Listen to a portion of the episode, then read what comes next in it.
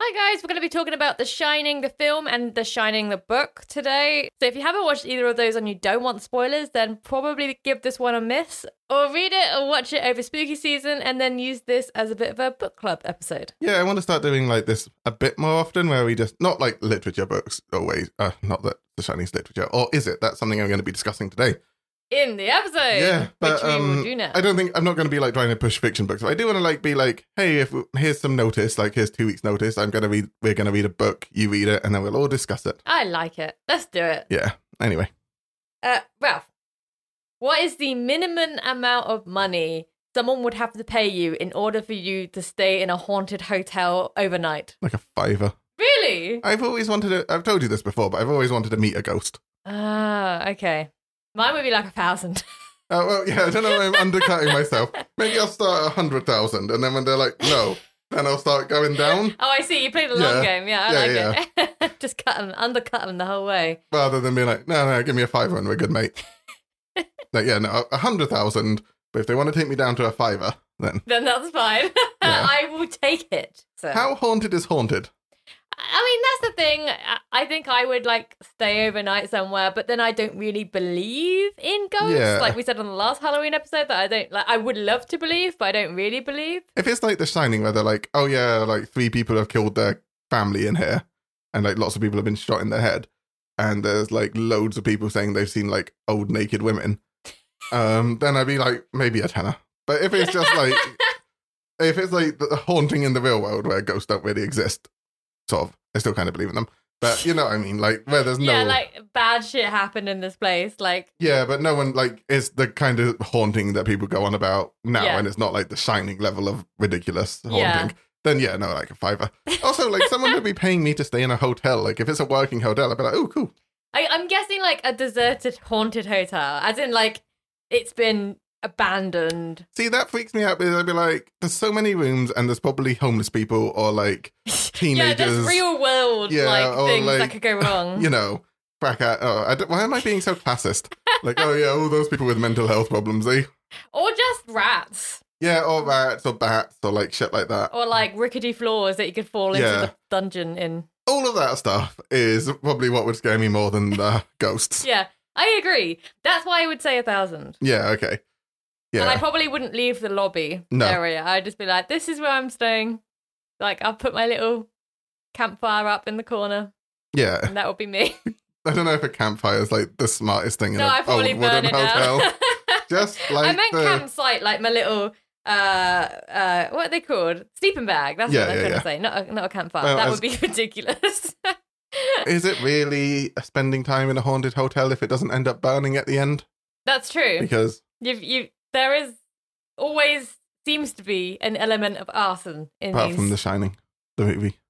yes, well, we- we should get into it.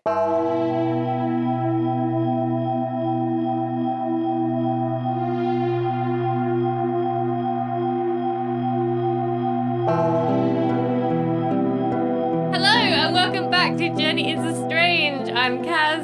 And I am well. And today we are talking about The Shining because it's a Halloween special. Woohoo! So, okay. So, to open up with, I've thought a lot about Jack Torrance and the man he is.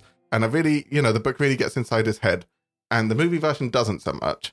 But I really like watched the movie and I watched it closely this time. I think I've got a good idea of what would be going on in his, in his head during the movie. yeah, Can I do it for you? yeah. Okay. Okay. Yes. I really got into this character, okay? It's deep. Okay. Okay. Ready? Family. Huh. What is it good for? Absolutely nothing. Family. Huh. and so on. That's what's going on in his head all movie. Okay, that's my. I'm done. Agreed. We should definitely section this out into the book, which we should probably do first, Yep. and then the film. Yep. And then potentially the Simpsons episode that you made me watch before we started this episode. Always. Oh, so before we started, I wanted to ask you how much of The Shining was in your general peripheral knowledge before you read it or watched it. Not much at all. Like I I find that so bizarre. I knew it was a scary film. Hmm. I didn't know there was a book and I didn't know it was written by Stephen King. So I find that so weird because I think it is just from that Simpsons episode. that like even I don't know why like even before I ever had like any inclination to w- read The Shining or watch the film, I just knew it. Like it's just so like Maybe it's like, have you always liked Stephen King though? no like even before I knew who Stephen King was, Oh. like I just knew The Shining or knew of it because it's just so omnipresent in culture when we were growing up. Like if anyone's like gone insane, they're like use it as a verb, like oh you're pulling a Jack Torrance or See, I didn't know of any of this. This is all completely new to me. if anyone's going to a hotel, it's like oh you know I hope The Shining doesn't happen. Or oh, that Friends episode where Joey's like, oh yeah, put it in a fridge. Because he's like reading it and then it gets- scares him and he puts it in a fridge. Oh. Haven't watched Friends. Yeah, and it's really annoying though because they've clearly never read the book because the way the. But it's weird. The Friends episode, it has like. They reference the twins, which is in the movie but not the book. Yes. But then they also know the boiler blows up at the end. Oh, which is Right. in the book and not the film. Yeah, so you're like, have you read the book and I just feel got. like maybe some people in the writing team had seen the film and Yeah, others had seen yeah, the book and and, they they just were assumed. very much got their wires crossed on that one. Like yeah, so like it's so weird because like I just knew The Shining so almost, but the movie more than the book, beat by beat. That's interesting. Like, when did you watch first watch it? Not the sh- uh, the movie. Yeah. Um, I, I watched it after I read the book. Oh, okay. So I read the book when I was six, 15, 16, I think. Oh, okay. I- Older than I thought then. Yeah, and then I watched the film like not long after that because obviously like I love the book, so you get a, get an obsession, and then I watched the film. I was like, oh my god, this is so boring. It, yeah. We'll But, try like, not to go yeah, into yeah, the yeah, film we- too much in this section, but Um, yeah, I, I very much agree. There were huge differences between the book, and I really enjoyed the book. Like you said, oh, we, you know, we should read it for a book club episode, and I was like, yeah, okay. Like I haven't read a creepy book in forever, so Have you ever read a creepy book? probably not to the extent of like it actually being a horror. Yeah, Like I we- read obviously books which get creepy, but Yeah. like that's more like of an aside genre. Not I Yeah. don't- I've never specifically read like a horror book. I've never read any Stephen King before. and you know what's awesome? Now that you like The Shining, next Halloween we're definitely doing it. Ah, Such a massively long book. Yeah, but though. I thought about it. If you start reading it now, Oh, all you have to do is 100 pages a month and you'll be set. okay. And like, that's 25 pages a week. Anyone can read 25 pages a week. But then you run the risk of me really enjoying it and then reading over 200 pages and then me ending up getting like to January and I've already finished it type thing because like, it was really good. No, that's fine. You can remember back to January from October. I don't know. I find it hard to remember last week. Well, we're definitely doing it. That's been agreed upon Oh, okay. next October. I don't remember agreeing, but sure, I'll do it. I yeah, guess. yeah, yeah. Just But- start it in like, okay, call it half and half. Start it in May. Okay. Yeah. How many pages a month is that? I don't, I don't know. I'm not a math expert. I, I mean, I'm me neither. It's five. We It's are about- definitely unemployed for the. No, not unemployed. What's the word? We are definitely. I mean, this is easy math though. I know. October is the 10th. May's, May's the the 5th. 5th. It's a thousand pages, so 200 pages a month. That's doable. Yeah. Uh, Over a month period for sure. How many is that day? I, what- I really don't know. Anyway, The Shining was only 400 pages. Yeah. So it was very. And I listened to it on Audible, which I guess I might end up doing again on uh, for it. I like the It narrator better Yeah? than I liked the Shining one. I didn't find The Shining one was too bad, but No, then I- actually- I, didn't hate him. I might go back on my view on that. Yeah. Because at first I thought he sounded bored. But one thing that really takes me out of Audible editions is when they do voices for the women. And they're like, Uh, especially in horror novels, where it's like, and then Jack Torrance said to Wendy, and then Wendy said that. And it's like they just put like they just put on the worst women's voices. Oh, Jack, please don't hit me with that axe. And you're like, just stop, just stop doing the voices. Just read it. Like yeah, just read the thing. it's like when my mum was like reading me bedtime stories when I was a kid. yeah. Like she was never like doing a deeper voice for like the man characters. She was never like, I'm Harry Potter. Fuck you, Voldemort. You know. yeah. And like when male Absolutely. authors try and do that, it just sounds ridiculous to me. Yeah, that's. So one That's thing I true. liked about the Shining guy, he just sort of like he didn't try and do that with Wendy. I- Oh, I don't remember him doing that. I think maybe he had a different cadence when Yeah. he was talking with like for Danny and Wendy, but I don't think he necessarily yeah made his voice higher pitched or anything like Yeah. that, which would yeah have been weird. But it was 400 pages. I really enjoyed it. I actually blazed through it in like two days, which Yeah, for me I is was un- impressed. is unheard of. Like I, I mean, I'm the sort of person who would take literally months to read a book, hence the um why it needs to be split up over several months. But um But yeah, I like Blaze Brew. I thought it was incredible. I, I like normally when I have my like gaming time, I'm like you know doing my games as, as you do. But this time I was kind of like I must have The Shining on in the background, listening to it while I play the games because I literally can't leave this story alone. And the the thing was, the first part of it, it's very much character development Yeah. and it's very boring, but it also wasn't. Like for some reason, I was I don't know if it's because I knew I had to do this episode, but I, I was like, I wanted to read it, even though it was quote unquote boring. I didn't Yeah. really find it boring. I was like, this is like, you all know this is ominously leading to something. It's probably just like saying how good of an author that Stephen King is.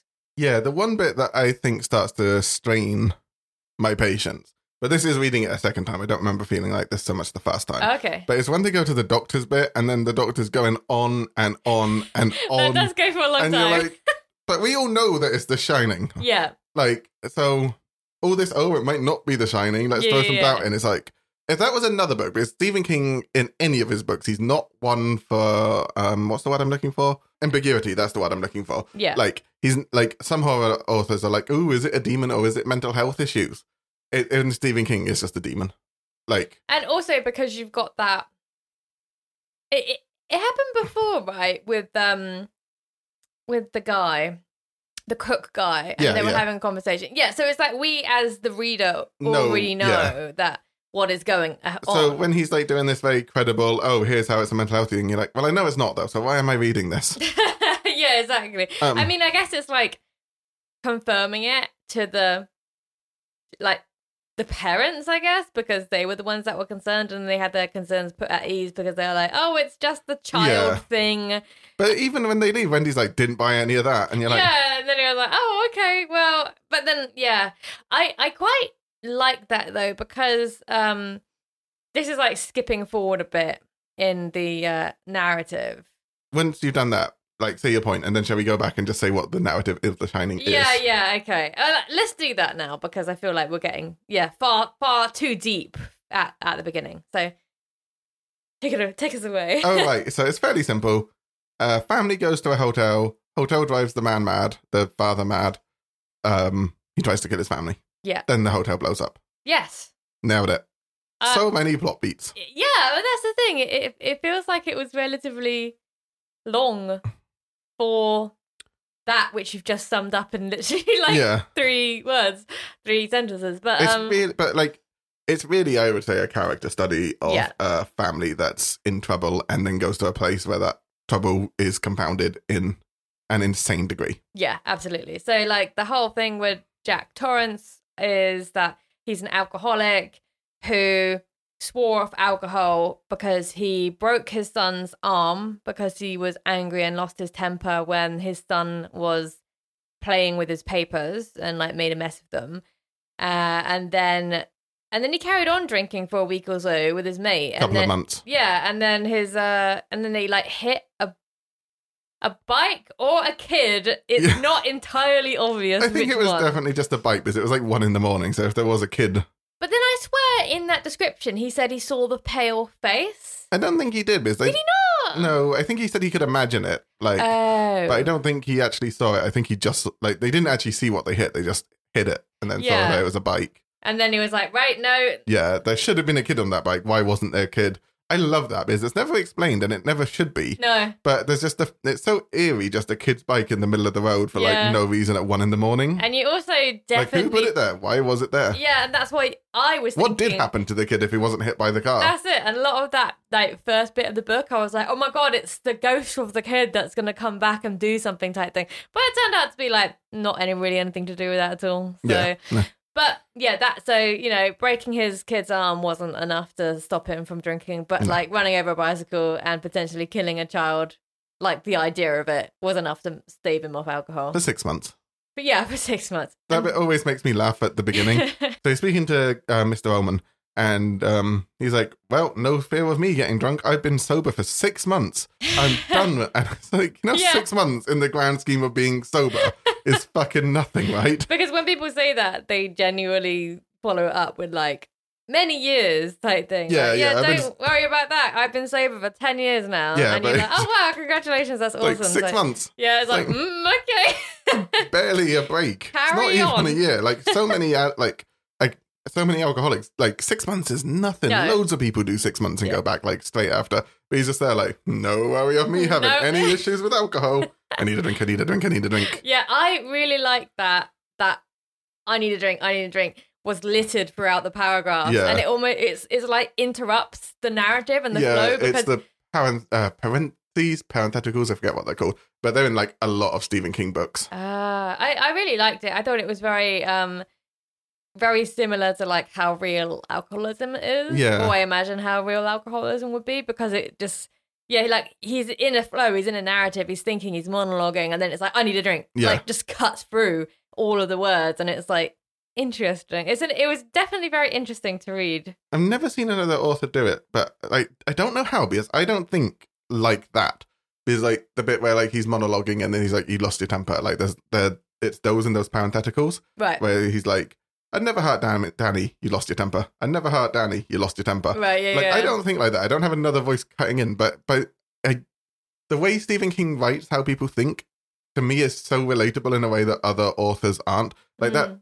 intrusive thought, I guess, is what you would call it. Yeah. Being like, yeah, but or like, well, I think there was a bit where he's like, he was like looking at the um, I forget, he was looking at like a mound and it. It was like looking at a, ma- a hill of earth and like the playground, and it's, it was like, oh yeah, I looked at the hill of earth and it was like grave, like just in those things Yeah, yeah, yeah. and like I don't know, like that bit of instinct that's put into those like what like those parentheticals that Stephen King does, it makes it feel so much how I think, or like yeah, when you're trying to tell yourself a false narrative and you've got like a little voice, like it's like oh, it's okay Yeah. that I'm gonna get drunk tonight. The little And then voice it's like, going, no, no, no, No money in my head is like oh, I Yeah. can go out drinking. It's like no money, no. don't work tomorrow, and you're like no, just shut up. Yeah.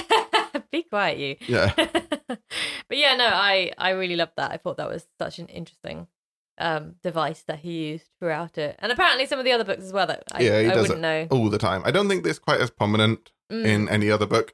I think, especially because towards the end of The Shining, I think it starts to mesh with what's his thoughts cutting through and what's the Yes. hotel's thoughts cutting through. I think that's Um, the interesting thing yeah. because like it's almost like he does have his own thoughts and then he has the little voice that chatters away in the background and cuts through. But then you've also got the hotel which is doing exactly the same. yeah, So should we go through it in a kind of narrative style instead of just talking about random bits randomly? So you know, the the he's an alcoholic. He's staved off for six months, and then he gets he loses his job because he also, I think, one of the kids in his school because he's a teacher, uh, keys his car. Oh no, slashes his tires. Yeah. That's it. And then he decides that well, he doesn't decide. He just loses his temper with him see- when he sees him slashing his like but tires. the kid slashed his cut um, tires because he s- apparently stuttered when he was talking in debate, and then Yeah. Jack Torrance set the timer too long, uh, too, Uh, short. Too short. Yeah. and then refused to admit it. Yes. Yeah, because that was interesting. Because like the whole way through the book, he's like, I didn't cut the timer short. I didn't cut the timer short. and if I then did, it was only out of sympathy. yeah, and then it's like, and if I did, it would have been a good thing that I did, type thing, and you know, like, and it was always sort of like, and then I think when it again gets to the end of the book, that it sort of says, I only did it because this type Yeah. thing, and then it's like, oh, so you actually did do it. So that's interesting. Although it's not the end of the book; it's like a third of the way through okay, the book. He admits it. the way, whatever then. But you know, I listened to it in two days. I have Yeah, no sorry. sense of time. Um, I have so many questions, but I'll ask them all when we're done with this. And- oh, okay. Well, um, or Oh, should I ask? I don't know. Go on. well, maybe as we get to that bit, Okay, cool. So, um, this question: what at what point? What did you think of Jack Torrance from in the early chapters? Because I have thoughts on this. he seemed like relatively normal. He didn't seem like a great guy, but like he seemed like he'd he just seemed like a bit of a intense character, I Yeah. guess you'd say. And like obviously like thought very highly of himself and I th- was quite yeah, obviously an alcoholic and then but like didn't doubt his you know, oh, I can, I, I don't have to rely on it. It's, it's not about me type thing. He like put on a show, Yeah. but he didn't seem that p- to be like that nice of a husband or that nice of a uh, father to his wife and kid. But he didn't seem like a monster. No, because when I first read it, I thought he was like quite a redeemable character. My first Mm. read through, and I think that's because I conflated so much of the hotel. Uh, the I have to talk about the movie here, Yeah, uh, just very briefly, because I conflated so much of the movie version with the book. yeah, So when I first read the book uh, and watched the movie, I was like, it made me retroactively remember him to be so much nicer Right. in the book. So I always thought it was like, oh yeah, he's such a nice character. Mm. And then when I read it again, I was like, man, this guy's a fucking He dickhead. sucks. Like- Like, I wouldn't say he's like yeah, he's not a monster. No, he's but not. He's just a nice, dickhead. Yeah, he's just a dick. He's not a nice Like where person. he's like keeps thinking about like oh, officious little prick to Gary Oldman, and you're like, hey, what's he actually done that's been that much of a prick? Where he's like, I'm concerned you might kill your children yeah, exactly. and wife. That's not that busy an alcoholic. Like he's just being straight with you. Which you imagine someone like Jack Torrance, who is a writer, but he likes to write. Like you just know he's one of those ty- like writers who wears like old scuffed boots and like you know like those leather um suede jackets. You know. Uh-huh, yeah. Like he's he likes to think of himself as a working man who's also Yeah. a writer, like a guy who gets his hands dirty, sure. which is why he uh, like one of the reasons I think he went for that hotel job is he Yeah. wants to be like, oh yeah, I'm a common man, a working man who's like risen above it because of my intellect. Mm, But yeah. you just know if he was like in Gary Oldman's position, he'd be talking to like someone else exactly the same way. Yeah, absolutely. He- Um, and you think he'd appreciate like Gary Oldman being like a straight shooter. yeah, he, is, like, exactly. he has that kind of vibe of like I'm a man, you know, but nah, can't do it. Like any concerns about his family's well being that he needs to be told of, he's just like a fucking prick. yeah, it's uh, like, oh, stop sticking your nose in. and Yeah. stuff. So to carry on with the story. Oh, just one more bit. Oh, go for it. I love the bit where he's like, I'm not going to kill my family. We'll have books. I'm ah, in- yes. Cl- Well known for their Yeah. uh, power to stop people from killing each I'm an other. intelligent man. I'll read. My wife will read. That'll be fine. it's fine. We'll Yeah. all read. Um, There's nothing, nothing in a complex person's mind that can ever be like pulled out and manipulated. Like people who are authors, you know, never have issues. Famously, there's never been Yeah, an no. author with emotional no, health issues. no mental health issues here. Nope. So he gets this- Famously stable people. he gets this job at the Overlook Hotel, um, which he's basically like the winter watchman, Caretaker. caretaker. Yeah, so he just looks after the building. He has to heat different parts of the building at, at you know to make sure it doesn't like all the pipes don't freeze over and stuff like that. And then he has to do a bit on the roof, like he has to clear out the roof roof a bit and do a bit of re um reshaling. And yeah, there's he just has to look after it. But then it also says how isolated it is. Like it's the out the Overlook Hotel is so high up. It's like forty five minute drive away from any other town, and it's like horrendously snowy in the winter. So nearly impossible to get back down. Yeah, basically impassable. And then all of the ca- they they even said like, oh, and the phone line goes down like regularly, and then it's not put up back up until summer. So I don't really Can I just say, even if there weren't ghosts and monsters in the hotel, Yeah. it's still a fucking terrible idea with a five year old kid. Yes. I'm like, here's this giant abandoned hotel. You got a five year old. Like, you have can't fun. you can't get down if there's a, like, what if he bangs his head? Well, or like, that's what Wendy was thinking Yeah. when, like, they were talking about him going for this job, and he gets shown ba- around by Mr. Ullman, and then he comes back and says, "Oh, yeah, I got the job. Essentially, we're all going to move up there." And like Wendy, his wife, is wondering. Why, why the hell are we going up here? Like, what if? Because their son Danny has, well, he goes into these kind of trances and like he faints, um, which we learn later on what that is but he yeah so basically he's he's not a well child like you know he has problems that sometimes require doctors so i don't really know why they thought it was a great idea to like take them to this basically abandoned hotel it'll be fun for the family. in the middle of nowhere uh, yeah so that's like a whole thing very confusing and strange and then also the fact that they because they had to move away from where jack's school was um I, I can't remember where they were originally but i think they moved to boulder yeah, and- something like that. yeah and then they um there was like no children in the neighborhood for him to for danny to play with and then she was like oh i, I, I get worried that he's so alone and he doesn't have any friends and i was Just like move to an isolated hotel. yeah, I was like, why would you choose to then take him to a place where he will be the only child around? like, literally, aside from you two, like the other third person in this. Crazy. But There's- I don't really understand the I think logic. It was just that they were so desperate because Yeah. Jack had like no job, no real. Once you've beaten a kid half to death, you're not really Yeah. that employable. no. Um, so they were just like, gotta do something to make it through the summer, and then we'll sort ourselves out. Like, Yeah, I winter. do understand it from like I get like this where it's like you know sometimes I might just delete all social media, go like move to my aunt sisters in London, Find Try a and shack get a in the middle job of the down woods. and then just like start my life again, and then I move back in like a year or so, like a fresh start, um, Sounds like, like, a fairly reset. romanticized when you put it like But that. yeah, I think that's like what they think. And also sometimes I'm like, oh, you know, it'd be so nice to quit my job and then I could really focus on like writing or like training or doing something else. Yeah. Like, and then like I'll be a better part. Like, if I just quit my job for six months, I give myself six months, and then I can like retrain in something, Yeah. and then I'll come out of it as a better, more adaptable person. And I kind of think that's what like Jack was like of like, you know, Yeah. I just need to get away, Yeah, that's it. for I six just need months. to stop what I'm doing right now, break the cycle, and do something completely different. and then I'll be I'll be good to live in the world again because Yeah. I like I've used that six months to work on myself. yeah. like how people get over like the idea of going to prison and like make it a positive thing of like Yeah. I can remove myself from this toxic environment. I can use this time to work on myself. But then you know, prison's a horrible place. Yeah, I was gonna say like put yourself in another toxic environment. a much you know, worse one try to even. ignore that. Um, but yeah, that was basically his whole thing. Is like I'm gonna use this time to go up here, spend time with my family, uh, get paid to do it, take myself away from the world, and write his play. And the play is one of the things that keeps coming back as recurring in the book that he wants to write this play, and he he can't find the words to write it basically, and he can't find the time. And sometimes he's doing well at it, and other times you can't find the words. And um, yeah, so they move to the hotel, and it's all fun and games.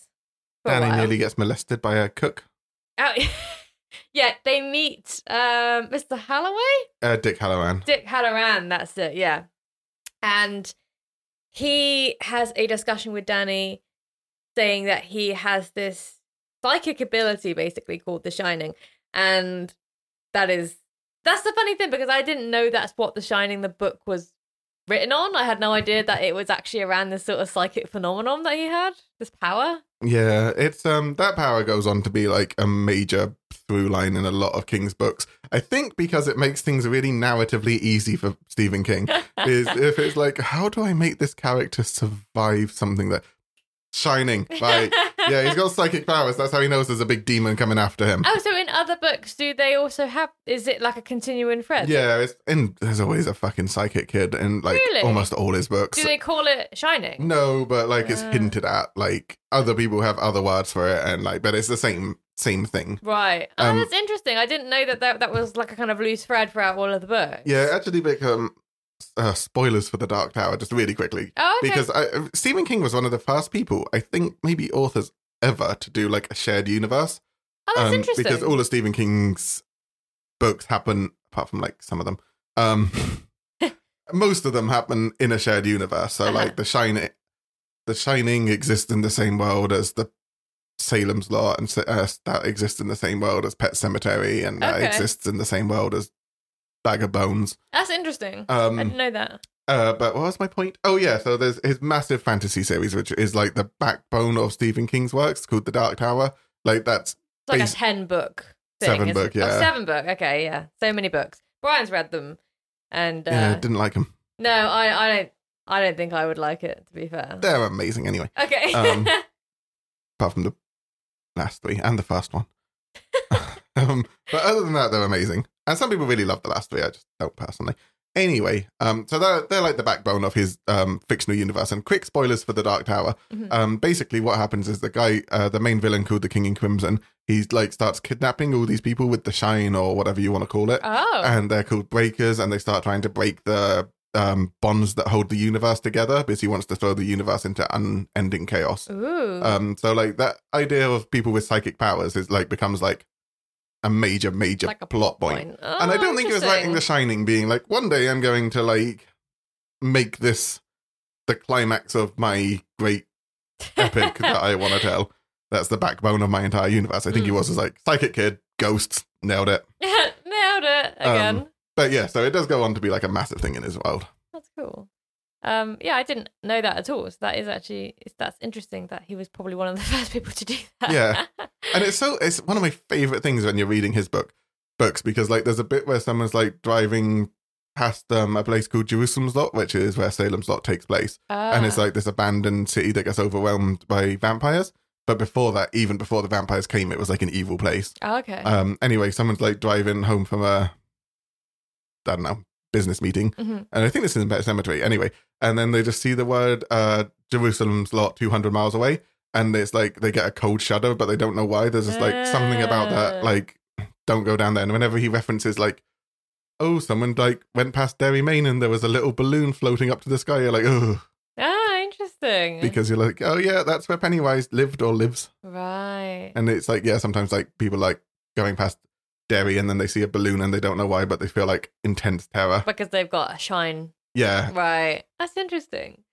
Um so Danny and Mr. Halloran have this conversation where Halloran gets Danny into his car and um, Yeah. everyone When is he kind goes, of like, he's like, "Oh, Wendy, can I go take your kid alone into my car?" She's like, sure. Yeah. Well, no, because she said, "Oh, can I help Mr. Halloran pack his things?" And then, like, she sees it through the window, like the kid get into the car, Yeah, Hmm. and she's just she's kind of like, "Should tell someone about this," and then like just doesn't, and then it's all fine. "This was written in 1974, I think." I guess so, but even she's concerned. Mm. Yeah. Like- and he's like, he keeps saying to the kid, "Do you want to come away with me for summer?" yeah, Like- literally kept saying, Do you want to come to Florida with me? And I like that because he, Mr. Halloran, has the shining as well.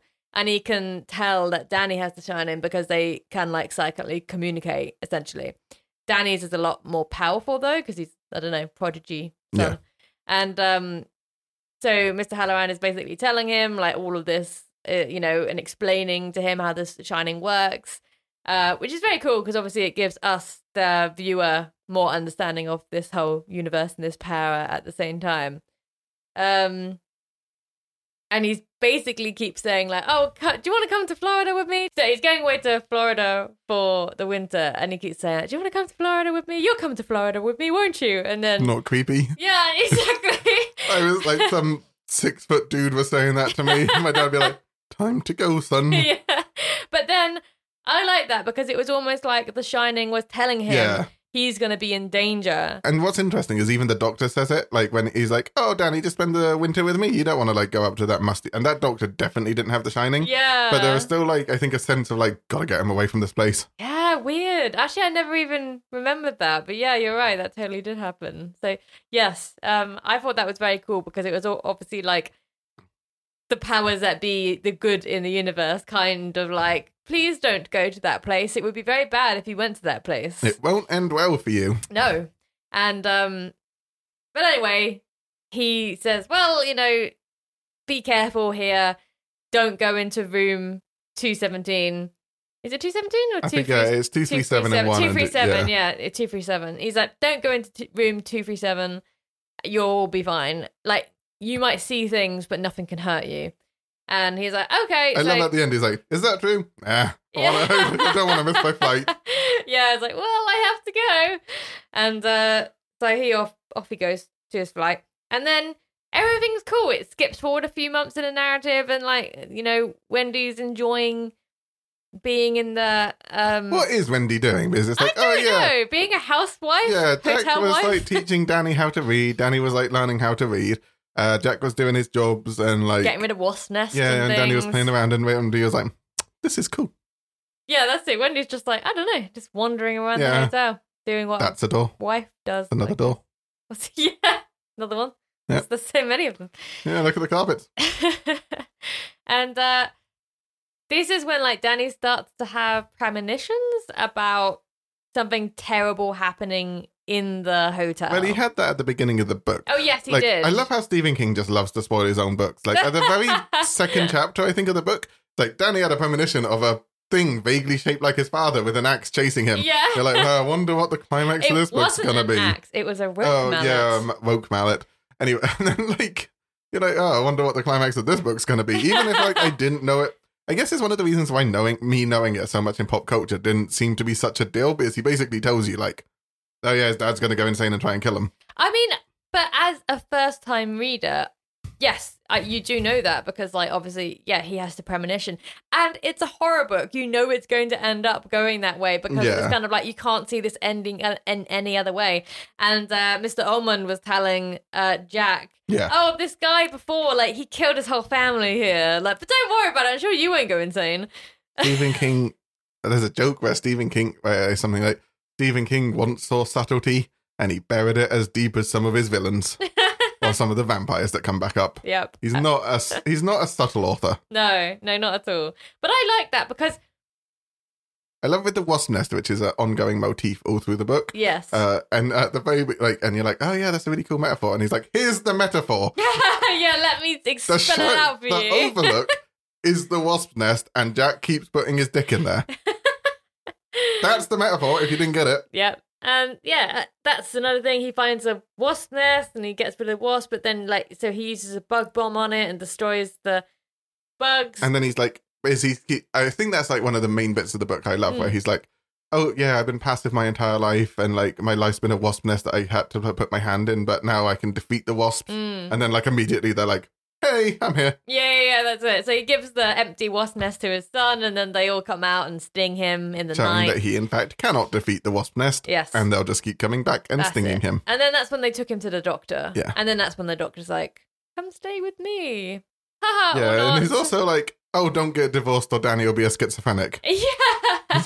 it's way way no I, I mean again 1974 so maybe that was how like mental s- health science was done probably. Probably. i would say there's lots more healthy ways to raise a kid like having pa- i mean not to get too Yeah, into my stay own in life a uh, horrible, But, uh, abusive relationship. But well, I guess it wasn't technically abusive, but it None of that definitely point. wasn't fun. No. it but was a yeah fun relationship. having two parents and it was an abusive uh, relationship between my parents and growing up with that you're like yeah divorce would have been better yeah, absolutely. Yeah. And my dad would have made it two seconds in that fucking hotel before trying to kill me. He literally walked through the front door and it's Where's like, an I want axe?" to kill you.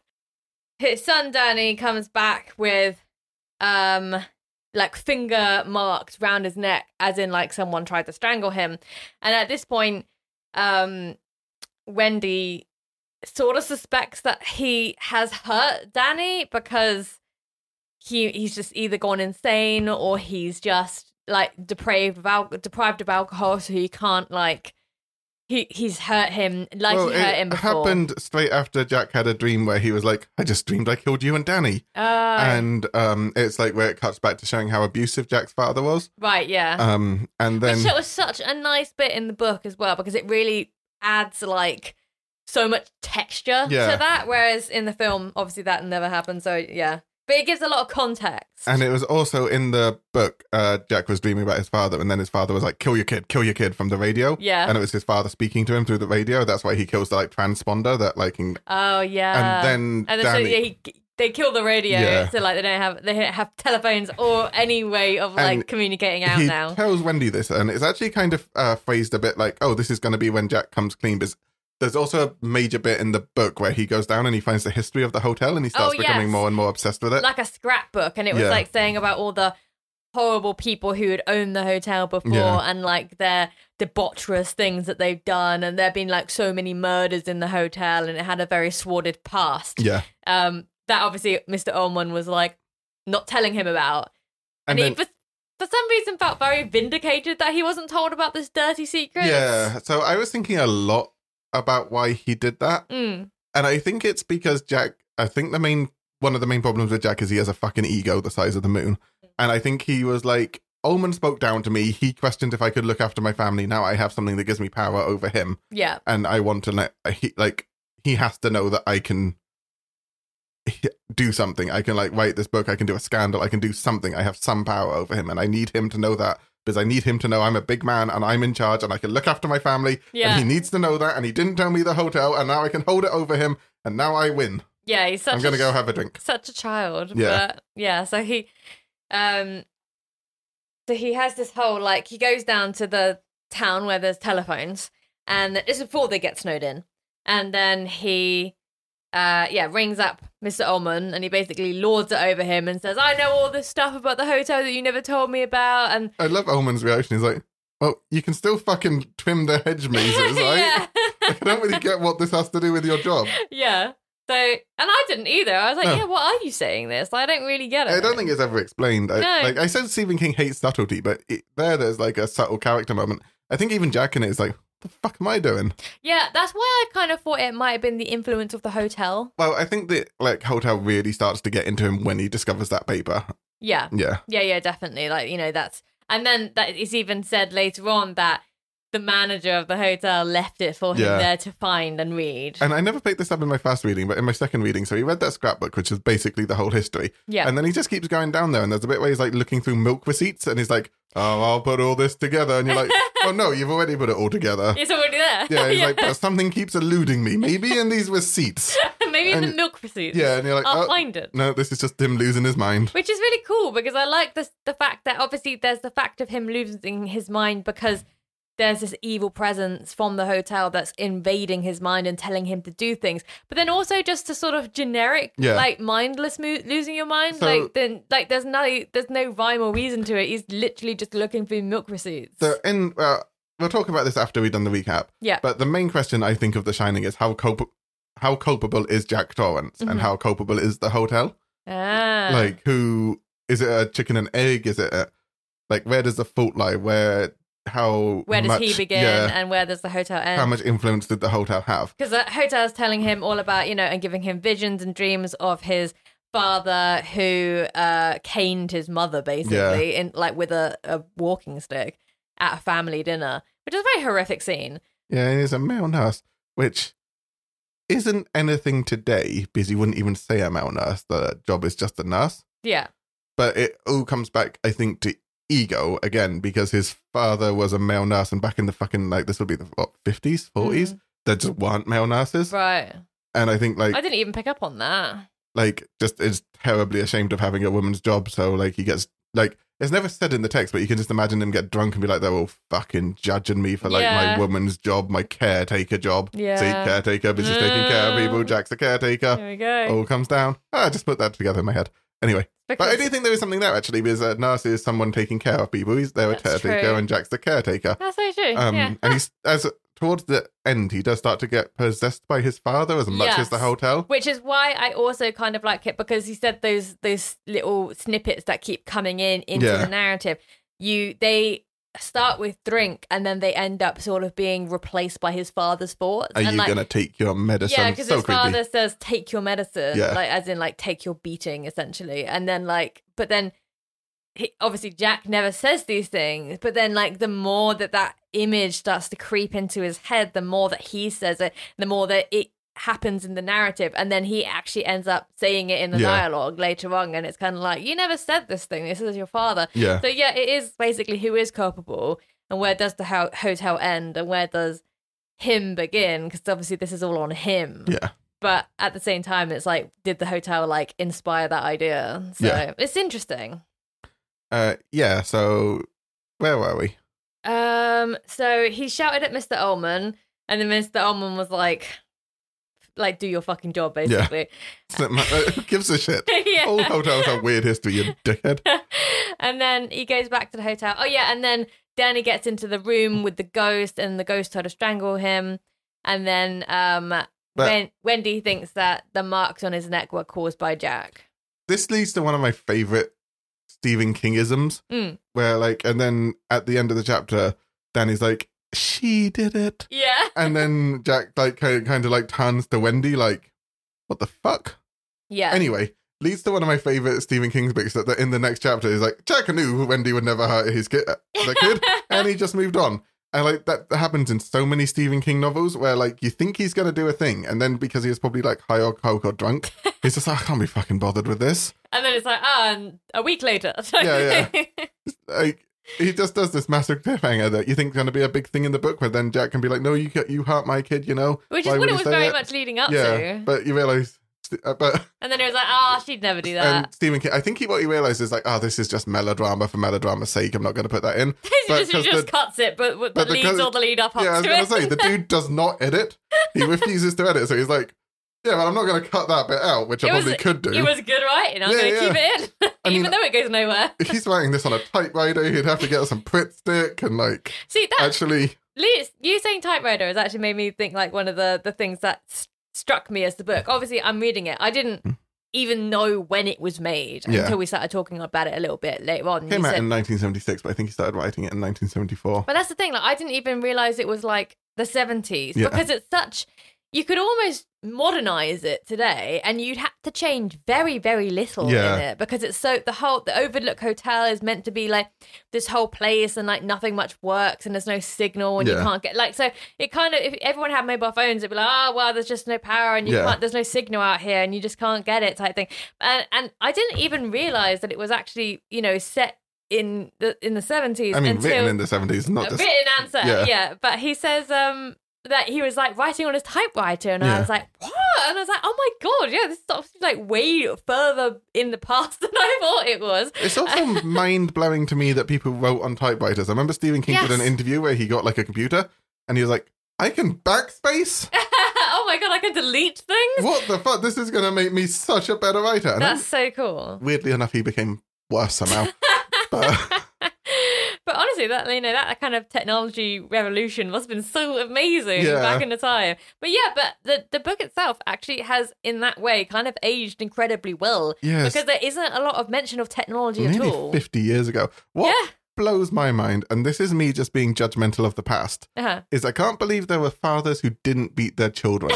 because whenever you like hear about the 70s, it's like, yeah, my father d- beat me, but you know, Yeah. it's fine, it's the 70s. But in this, it's like, oh no, it's still frowned upon to hit your kids. Yeah. Like when like Danny got his arm like wrenched out, but Wendy wanted a divorce, and like Jack wasn't wasn't going to hit his kid. Like it's like, no, that's an awful thing to do. Maybe So that's I why think people I... maybe exaggerate a little bit much Yeah. how awful their parents were. That's true. if like that whole book, and like Stephen King was like at this point still a conservative. I Oh, think maybe I think like at the very, his very early days he was a Republican, oh okay. um, and now he's like hardcore left wing. right. Um, I was going to say that's, that's so, like- not really the way it normally works. It normally is Yeah. reverse to that, but interesting. so you know Republican Republicans are the ones who bang their drums on like beating their kids, and he was- still thought it was wrong. So I don't know if the seventy like when people grew up in the seventies and they're like my kid my parents beat me all the time. Are they telling the truth? Mm. Because there's a whole book about how like The Shining is a whole book about how taboo it is to hit your kid. yeah, like that definitely was, the, and maybe that's why it made me think that it wasn't as set as early, written as early as it actually was. I don't know, but um, yeah. So what happens next? Um, then they're like, we need to get down. Uh, then this is where it starts to like all go to shit because they're like, we need to get down. Yeah, get down the mountain because And they're all then snowed Jack's in. like, yeah, all right, but he doesn't really want to. And then they have sex with the kid in the room, which is a very weird scene. oh yeah, I forgot about like, that. I mean, I a guess five it, year old is it's- old enough that it's if he very w- much a like fade to black, but then it's kind of but and also he's kind of like had one of his moments where he's just like, oh yeah, so that's fine then. He's unconscious. yeah, it's fine, let's don't worry fuck. about it. oh, and that's also something we haven't mentioned Tommy yet. Toby, Tommy, Toby. Toby, Yeah. Not Toby. Yes, it is. What? No, Yeah, it's not. it I would is. know. Toby's my brother, so I would definitely Okay, but know. you're wrong about this. It's Tommy. It's not. Yes, it is. Okay, fine, but it's The Shining. Toby. Tommy. Just type in the shining Toby. Oh, it's Tony. I think Oh right, wait, wait, what's that? we're both wrong. Yeah. yeah, it's Tony. Okay. I love it. Oh, I was so convinced I was right on that one. You were. I knew You were it saying it with wasn't- such conviction that I was like, "Am I wrong?" And I was like, "No," because if it said Toby, I would have known. 'cause I he's knew my it brother. wasn't Tommy. no, it's not Tony. 'cause It's Danny. Yeah. And uh, anyway, it's like this character that sort of lives in his head that is in part somehow related to the shining ability, Yeah. but um, he kind of he's the one who shows him vis- visions. He's like a goodie, but I always find him quite creepy because he's always like far away and he's always like, Danny, yeah. Creepy. you're gonna die. Because I didn't realize who that was until I actually looked it up at the end. Oh, Tony. Yeah, It was- I just thought he was a dude who lived in. it's himself. Yeah, in the, future, Yeah. and I didn't know that. Why is he so creepy in the future? I don't There's know. actually, before we leave, before we leave today, there's a clip I want to show you from the sequel. okay. That's one of my like Sequel. favorite scenes in all of movies. Um, Not the which- sequel, The Shining. Yeah. Huh? There's a sequel, The Shining. yeah, there's a book and movie sequel. The movie, What? oddly enough, You're doing blowing a, my mind, man. What? I didn't like this. doing a flip from the this way round, the movie sequel, I would actually I prefer the movie to the book. um, Oh. It's a really a faithful adaptation, but I feel feel uh, anyway. This isn't pertinent. I, I'm just gonna say it. Um, I feel like the book doesn't have so much emotion in, and it kind of becomes a bit silly. oh, okay. uh, Where the movie becomes very grounded, and I say puts a lot of emotion in. Uh, Interesting. but they're both really good looks at alcoholism. And as someone who, um, in no way has ever suffered from alcoholism, Sure. he says, it's taking us quick. Ah. needed that, um, I find fascinating. yes, absolutely. I had no idea there was I'll show a you my sequel. favorite scene from it. It's very good. Okay, I, I actually I am very interested in this. You have to tell me more afterwards. Um, but right now we're doing the first book, so we should get back to that. So yeah, so everything starts going to shit. Wendy says to Jack, "Oh, we need to get him down off the mountain um, because he's like going into his trances because he's talking with to- to- Tony." And B. Toby. Tony. and um and when he does that, he goes into these trances, which is his whole fainting spell, which is why they took him to the doctor before and that sort of thing. And um Jack says, "Okay, I'll check out the snowmobile tomorrow, and we will we will try and figure something out th- and see if it still works." And then he goes down to the snowmobile the next day, and he's like, "Oh, what do you know? It does work." And then like you can hear like in the narrative this like the chipping of the hotel coming into his brain. and Is it he the goes- hotel or is it him? I don't know. That's the thing. It's difficult to tell, So- isn't it? I always said it was a hotel because, well, f- for later on in the book reasons, but I, I always thought it was the hotel because the hotel's telling me they want to be here. They should be here. Why are they making a, it a problem for you? Just throw the, the battery away. Like, you don't need to leave, type thing. So this leads to one of my favorite themes of the book that I didn't pick up on last time, and why I think this is quintessentially an American story. Okay. Um, and spoilers, I'm going to talk about alcoholism. Not that we haven't mentioned that. Spoilers for Uh, I mean, alcoholism. I was going to say trigger warning. okay. that I Trigger love- warning for alcoholism. Yeah, we've spoken about this entire. I mean, podcast. yeah, at this point, But it's I got guess sort I, of a I'll given. talk a bit about my own alcoholism uh, issues with alcohol, or my own experience anyway. Um, which is, um, so the first time I ever read The Shining, I was really trying hard to place when I'd read it, and I realized it was when I'd had I'd been drunk twice in my life when I read The Shining for the first Okay. time. I thought it was before I'd started drinking, but it's not because I remember like really relating to the book Mm. oddly enough. I'd only been drunk twice. Mm. But even then, there's a bit in the book where like Jack compares when he drunk to like a circuit closing.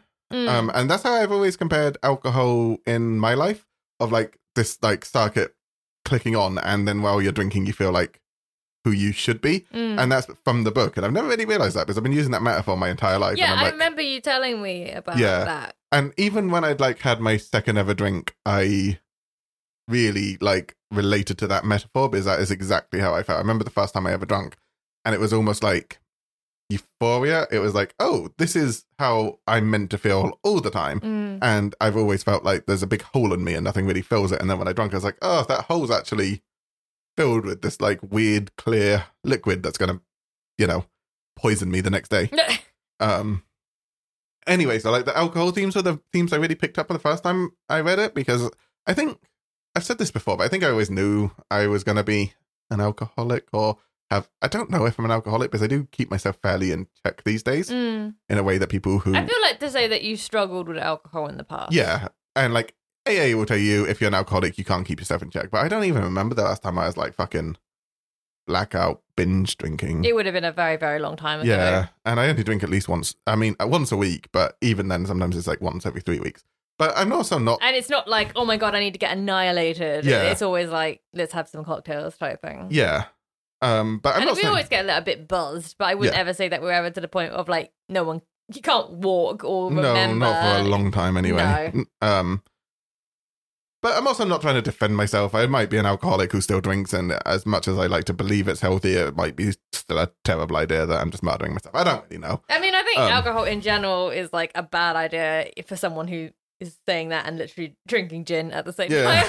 but like, I mean, I do think that I would be so much more healthier if I didn't drink. Yeah, But I like drinking, so I intend to continue poisoning myself. Me too. Until it, I guess for me, like the thing that does make me think I'm an alcoholic is that I'm always waiting for it to get bad again. Like I can, it's in control now, Yeah. but that doesn't mean it's going to be in control forever. Mm. And I know there's, you know, there's a risk of backsliding, and I'm like, ooh, I wonder when that's going to happen if I keep keep this up. But so far, so good. I read a book. It was actually that one you recommended to one of your friends. Yeah. The Naked Truth. Is it The Naked Truth? No, I think it's. The naked, Dr- I, yeah, I know the one you're talking about. I forget what Yeah. it's called. it- I should actually get the name of it because people might actually want to read it. It, um, that friend, I won't name names, but like it was that book that actually made her stop drinking. She's still sober. That's amazing. Yeah, I read that book. I'm not fucking sober. Oh, you read it? I didn't realize you read it. Yeah, that's why I recommended it to her. Oh, I thought you said you didn't read it, but you recommended it anyway. No, it's only like hundred pages. Oh, that's what you said to me. Are you Maybe- sure? maybe- you yeah. don't- Yeah, that's what you said. But maybe you read it afterwards. Ah, yeah, maybe. It's called The Naked Mind Control Alcohol, Find Freedom, Rediscover Happiness, and Change Your Life by Annie Grace. And it's a very good book. And the um, Audible version is very good as well because I listened to it. Yeah, I will listen. Maybe that's what I said. I listened to about three quarters of the. Oh, okay. Because we definitely, you must remember that I've had. I was like, yeah, she has a nice voice, so I found it quite easy Oh, to yeah, listen you to. did say that. Yeah. Uh, so I listened to like a lot of it. Oh, okay. That's all right then. Yeah. Maybe I'm just. Maybe you're Okay, remembering so- me saying I didn't read it. I listened to it. Ah, maybe that's it. That's probably it. But um, but yeah, very good book. It hasn't stopped me from drinking, but it definitely gave me like a good like I stopped drinking for a while after I read that. We both did, because that was during lockdown, and I was Yeah. sober for a year and four months Yeah, during lockdown. I think it was definitely around that time because also I was like questioning my relationship Yeah. with alcohol at the same time, so that's why I read that book and then I was like, huh. And actually, it did do quite a lot of good in me because before I used to think I maybe was a little bit out of control with it, but yeah, like you now, I feel like I, I, I'll have a glass of something, but I will never get to the point where I'm like getting blackout drunk again. No. And again, it's been a, a long, long while since that's since that's happened. Um, but yeah, in her her book, it was always basically saying like you see the kids like who have just come out of uni and they're drinking, and then they like stare daggers at the ma- the homeless man on the street who's also drinking type Yeah. thing, and it's kind of like they're just they're on the same scale, they're just the opposite ends of it. Yeah, So it's almost like the sort of sinking feeling of like sliding down that scale. So yeah, I totally understand that. Sorry, that was a very long-winded way to come to that Yeah. point that I wanted to make. but so that was my relationship with the book the first time I read it, and that was the main thing I really remembered from the book is the alcohol. And we missed out when we were recapping one of the like most famous scenes in the book and movie where he goes down to the bar and he's like, imagine Yes. in the movie he's talking to like, but in the book he's imagining he's talking to a bartender. Mm. and he's like, line them up, my man. Yeah. I've got 20 so and so's. And the uh, has the whole thing that I just think is amazing. And where he's like, and then you get on the car and you think it's like full of these rich people and they're playing music all the time. But then you climb yourself on from the cart from the gutter and you realize the cart's got fucking shitty floorboards. And the rich people, they're just dressed up in makeup and they're empty inside with no joy. And then you've got this blonde bitch who's just ha- haggling you all the time, telling you not to be who you are. So you end up climbing off the fucking cart and getting down into the gutter where it's comfortable. Yeah. And like that's the whole thing about how like he was talking to like his imaginary bartender. And I, I don't know, I think that's like one of the most powerful looks at like alcoholism and Yeah. how you backtrack through alcoholism. Because he was like, that this is a, better. Yeah, you're promised a better life when you get clean. And I went a year and four months without drinking, and when I went back to drinking, I was like, oh, thank God. It's hard. And that's the thing, like I don't it probably doesn't get any less hard like Yeah. the longer you do it. Like And you are promised a better life, and that's not always what happens. Like there are better, like you probably you get better aspects of your Yeah. life. Like you're probably able to hold down a job better and like relationships better, but like it it I doesn't mean, solve everything, and I it can't doesn't make imagine it- alcohol any worse or any Yeah. less and like the voice in the head never goes away, Yeah. probably just gets more incessant. I think maybe it doesn't get more incessant, but I don't think it ever goes. Yeah. Anyway, I really love that bit in the book. It's one of my favorite bits. Um, but it, it, so I always remember that. But in this book, I what really struck me more as a theme was the um ap- like the absolute fear of financial failure and what that means to him and what that would say about him as a man. Mm. Because in Britain, where we live, for anyone who doesn't realize who's living in other countries, uh, or the I UK, think everyone would be pretty what clued were in by that very now. very British accent, you, English accents, and yeah, A lot of our audience are American actually, which is very interesting to oh, me. ten of them. No, there's definitely more than that.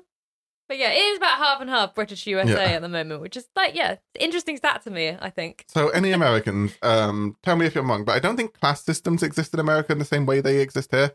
Uh, maybe I'm wrong about that. Because the Great Gatsby's a whole thing about how you can't like make your class better. Yeah. But I would say there's a f- more like here, like I could be rich, but I'd never be upper class. I still Mm. I'm middle class, and that's what I am. And you like meet people who are poor as dirt, and they're like still middle class, and they still act middle class. Yeah, I know what you mean. Where in America, I think there's a more it's more of a ladder, I Yeah. guess. Yeah. and Jack's absolute terror, and I, I think because of the American dream and that America's a deeply capitalist country more so than here that if you're not a f- success in America, you're a failure. And Mm. in that book, Jack is absolutely terrified of not having money and being like downgraded to not the class being he's in. poorer. Yeah, poorer. Yeah. Because it would make him a failure as a man, and he can absolutely not handle that. And that's what I really picked up on in this time was his fear of being a failure of the capitalist society because he was like a writer and he was had all this promise in the world and then to slip down and have to like d- because there's a bit where he's like th- looking at the battery it's like I wouldn't starve but I'd have to like snow shovel and do demeaning jobs so I'll risk my son's life in this insane hotel that choked him yeah, and it's like, oh, because that's fine. You it know, comes you from Eh, wouldn't want to put yourself out, Jack. Don't worry about it. absolute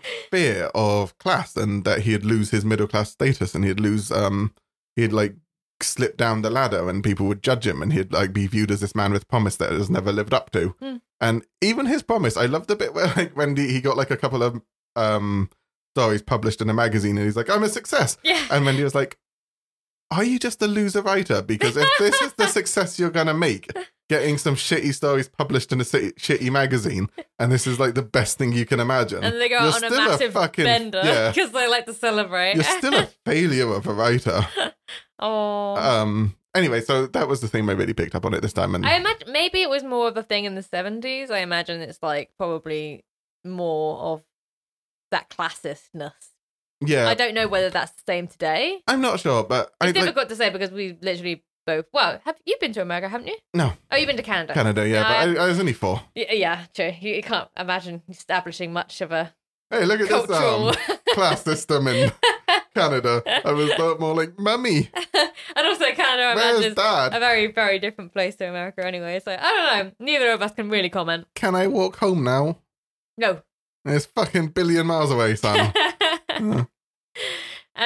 so what happens then? Oh, he throws away the the battery for the snowmobile, and then he says, "Sorry, guys, the bat- snowmobile's out." And uh, and then oh, we we forgot to mention about the hedge creatures. yeah. Which the fucking Weeping Angels from Doctor Who are such a rip off of. They actually are, but I loved it. It was Yeah. like such an like so creepy, and like that was the creepiest part in the book for me. Really? Yeah. I'll tell you the creepiest bit of mine about later. Oh no, I just I, There's two bits that scare me in that. Not scare me, but make me go like, ooh. I I really didn't like the the cre- the head creatures. They were really creepy because in uh, I'll touch on- like on the film in the film there's a hedge maze. That's all I'll say on it. In the book there are hedge creatures which are like animals cut like sh- hedges cut into the shape of animals. I have a bit of a tangent here. You have a tangent. Yeah. Why? Oh, I'm just gonna say it. Um so my friend's parents moved into this house that I walk past every single day to get home. Yeah. and it's got um these two outside. It's got like a bunny rabbit hedge creature and a, um, another bunny, like 2 Uh-huh. sides of the driveway. yeah. And like people love those bunnies. So like when and um the parent, the friend's parent is a bit of a curmudgeon. Anyway, so people when they moved in, they're like, "Oh, you're gonna keep the bunnies?" He's like, "Yeah, yeah, yeah." Anyway, and he went out like the first day he moved in and just chainsawed the head off. head off.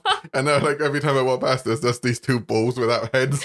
And it's like, oh, wow. poor bunnies. You got it. He You had a read The bit of a- Shining. He's like, Yeah, I was I'm not gonna say, falling for this It's one. a bit of a Jack Torrance moment that is like, yeah, yeah, I'll keep them. Destroys the heads of them. That's what I thought was he was going to happen when they were introducing the hedge creatures, and they were basically saying, oh, you have to keep them shorn down, you know, so they don't lose their shape. And he was explaining this all to Danny, and I thought, oh, he's going to go crazy and like lop them off, But basically. he loves the hotel. yeah, yeah. That well, that's why he doesn't in the end. But that's why I thought Yeah. he would. That that's where it was going, and it obviously it wasn't. Especially after they keep moving. Yeah, I'll and that's teach the, you. That's the creepy thing. They keep uh they keep moving and like it's obviously kind of a way of the hotel kind of they're like the guardians of the hotel. Yeah. They like keep the people in.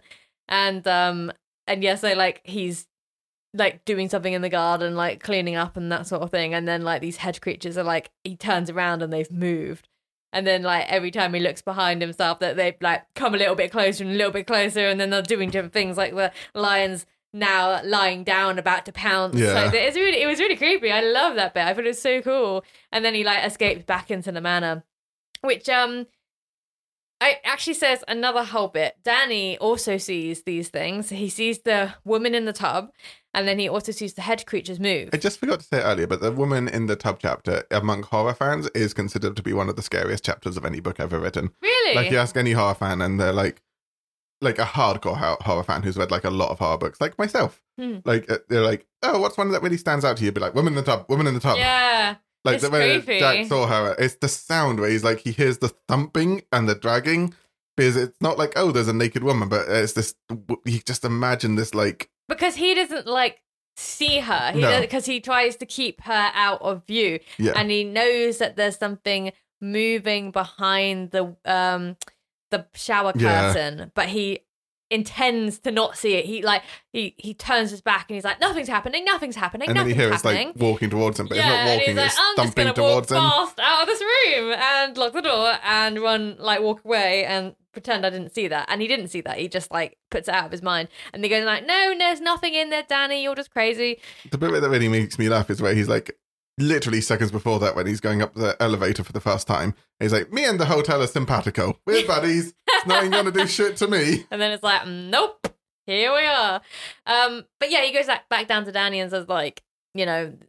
This isn't real. You're just a kid imagining things. And same with the hedge creatures, because he sees the hedge creatures moving towards him, and so does Danny. And then, but again, like Danny sees through his mind using The Shining. It's like you did see the creatures Yeah. move, you did see uh, the woman in the tub, but he's and then just he slaps him. he's just trying to it, completely put it out of his mind and go like, no, no, you're just crazy. And Danny's like, you did see them though, you have seen this, you're lying, which I thought was really interesting because. As a child, that was kind of like a child says what they see, but Yeah. then obviously they've got active imaginations and can make stuff up. But then it was almost like the reverse of that, that the the father's making stuff up and making up that it's not Yeah. real, but he can and does know that it exists, which I thought was very interesting. but also leads to Jack slapping him, which I think is the point where it's like, and there's no really going back from here because Yeah. after that point, the hotel goes insane. Yes. What I love is like how quickly the hotel like ramps up because like they get snowed in. And then they're like, oh, maybe this will be fine. And then literally the next day, they're like, it's always a party in here. Screamers, dogmen, fucking. Yeah.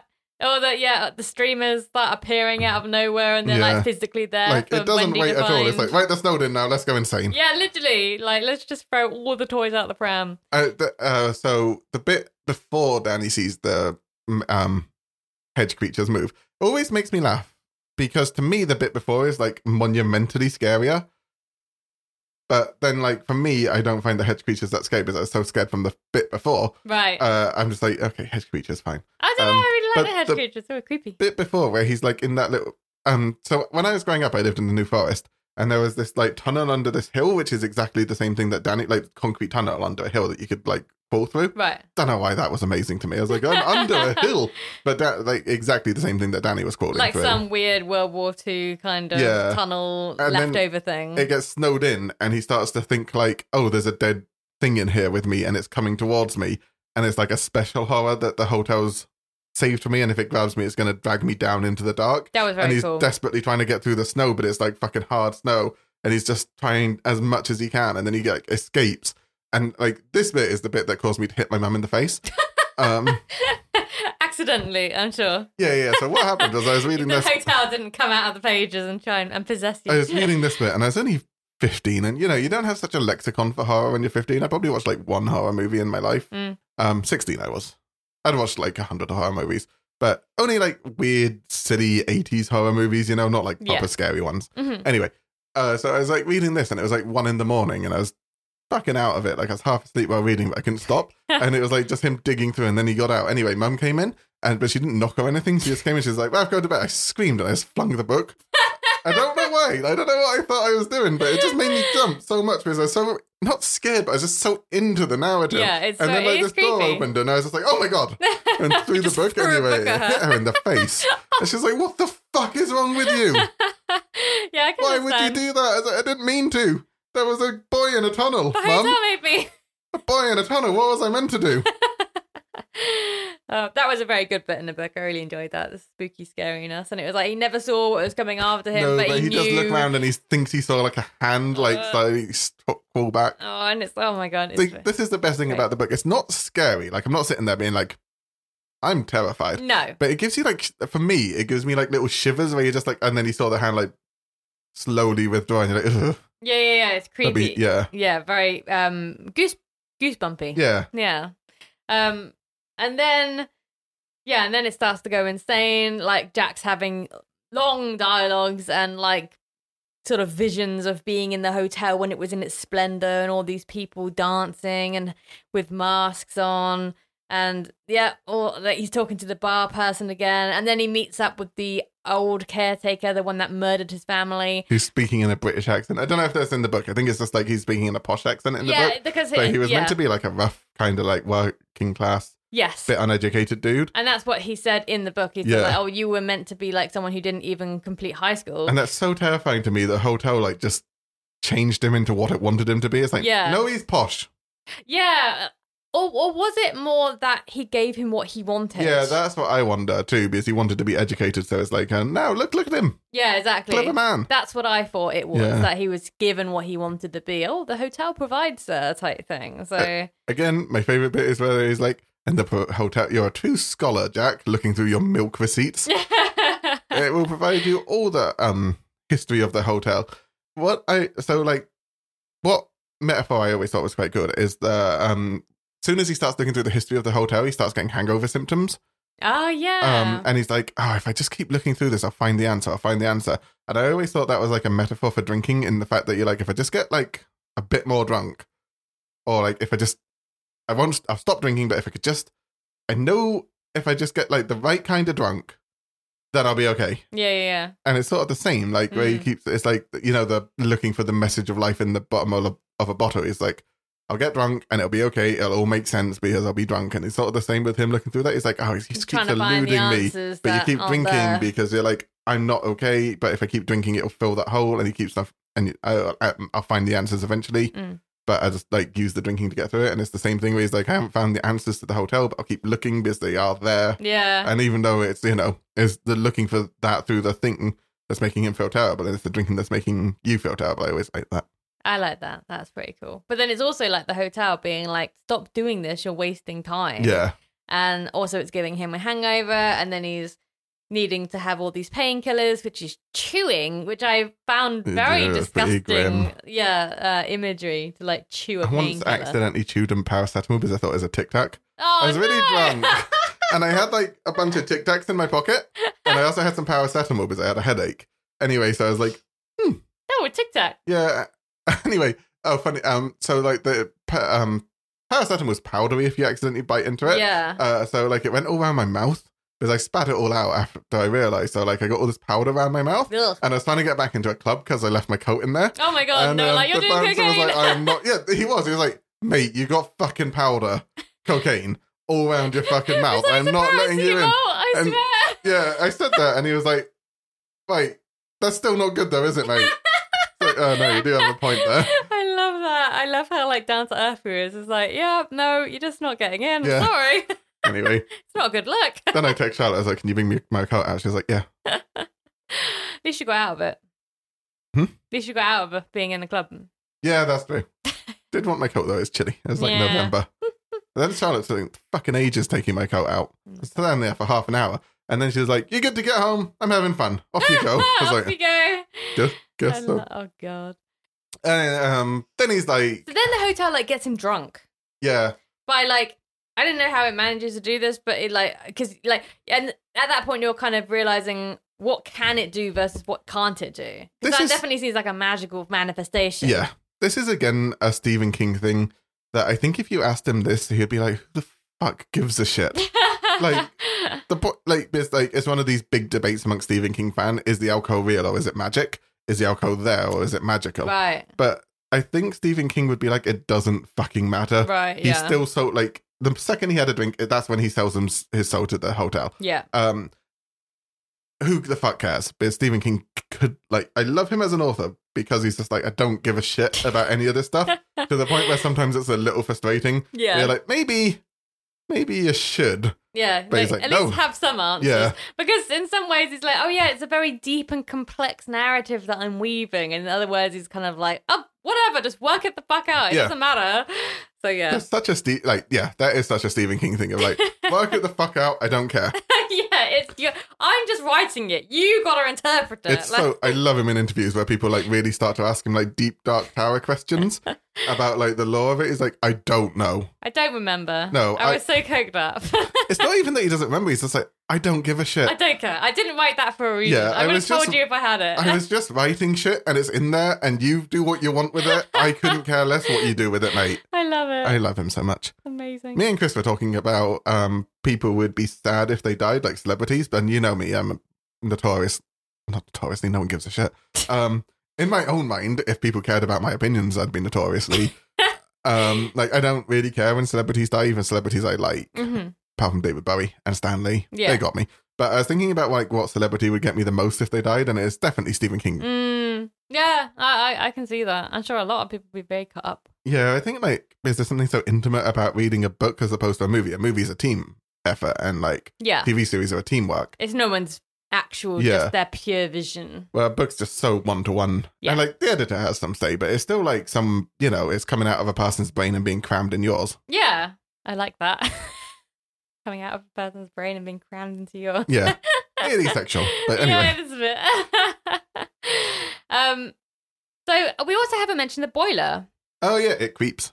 It does. It creeps. He has to keep going down to the boiler to you- like releasing the pressure so that it Again, doesn't blow up. I ask, why would anyone take this job? Of Yeah. like, you have to do this twice a day, Yeah. or you'll literally blow up. or, or you'll die. Yeah, uh, Yeah. you'll literally be incinerated in inferno. As someone with diagnosed dyslexia, dyspraxia, and ADHD, I would be dead within two weeks. I'd be Be like, like, oh no, forgot. that was Oops. something I had to do. What was it? But yeah, so anyway, this whole thing, he's always checking the boiler. He's always telling it about the boiler and it creeps and he has to go back down and then checking it off and it, it, like making the, uh, doing the release valve or whatever. And then like, then he goes insane because he gets drunk and then he starts coming after Wendy and Danny. Um, and then they manage to take him out essentially and then he, he goes unconscious and they lock him in the pantry and then obviously while this is all happening it's not mentioned in the book but then in the back of my mind i'm like they haven't checked the boiler in a while Yeah. and it's so it's like again, it's one of my favorite things of Stephen King, where it's like he keeps referring to it as the thing that was forgotten, but also Danny, like at the like halfway through the book, there's like a bit where he's like, "There's going to be a thing that's what forgotten." Danny had a picture of the boiler, and, you're like, and then he There still it is. keeps going on about it like it's a mystery. It's like, no, he, he literally just said it. yeah and Ste- that, that was like kind of the own time, only time sensitive thing that needed to be like addressed Yeah, Stephen Ah, King yeah. cannot do mysteries. It's one of my favorite things about him, where he tries to, and then he's just like, nah, He just can't tells be you bothered. immediately. Yeah. It's like a kid, uh, like who knows a secret. It's like it's a secret. I can't tell you, but it's this. He is like that. If you read any more of his books, you'll see how accurate that is. Whereas in The Dark Tower, uh, one of the characters gets pregnant, and she's like, "Oh man, how do I tell them?" And the, and she's like, "I think I'll keep it a secret till I know more." And then literally the next page, she's like, "We gotta sit down. I have to talk to you guys. I'm pregnant." Yeah. I love it. That's amazing. But as someone, I kind of hate stories. I mean, it's different because like I don't mind mysteries, but I hate stories where the characters don't talk to each other. yeah, Because yeah, I'm just like, yeah. it's- I find it so frustrating. And in like every Stephen King character, there's not really misunderstandings because all they fucking do is talk to each other. I don't know. There does seem to be sort of like quite a lot of animus- animosity between uh, Jack and Wendy. oh yeah, no, I mean he tries to kill her. That's Yeah, pretty yeah. animos. Pr- pretty, pretty But much. it's there. not because there's misunderstandings. no, that's that's true. like they're all on actually. the same level. He just Yeah. fucking hates her because she tried to make him stop drinking and Yeah, exactly. hates Trying to women. make his life better. Yeah, God yeah. damn you. fucking bitch trying to stop me from Yeah. drinking.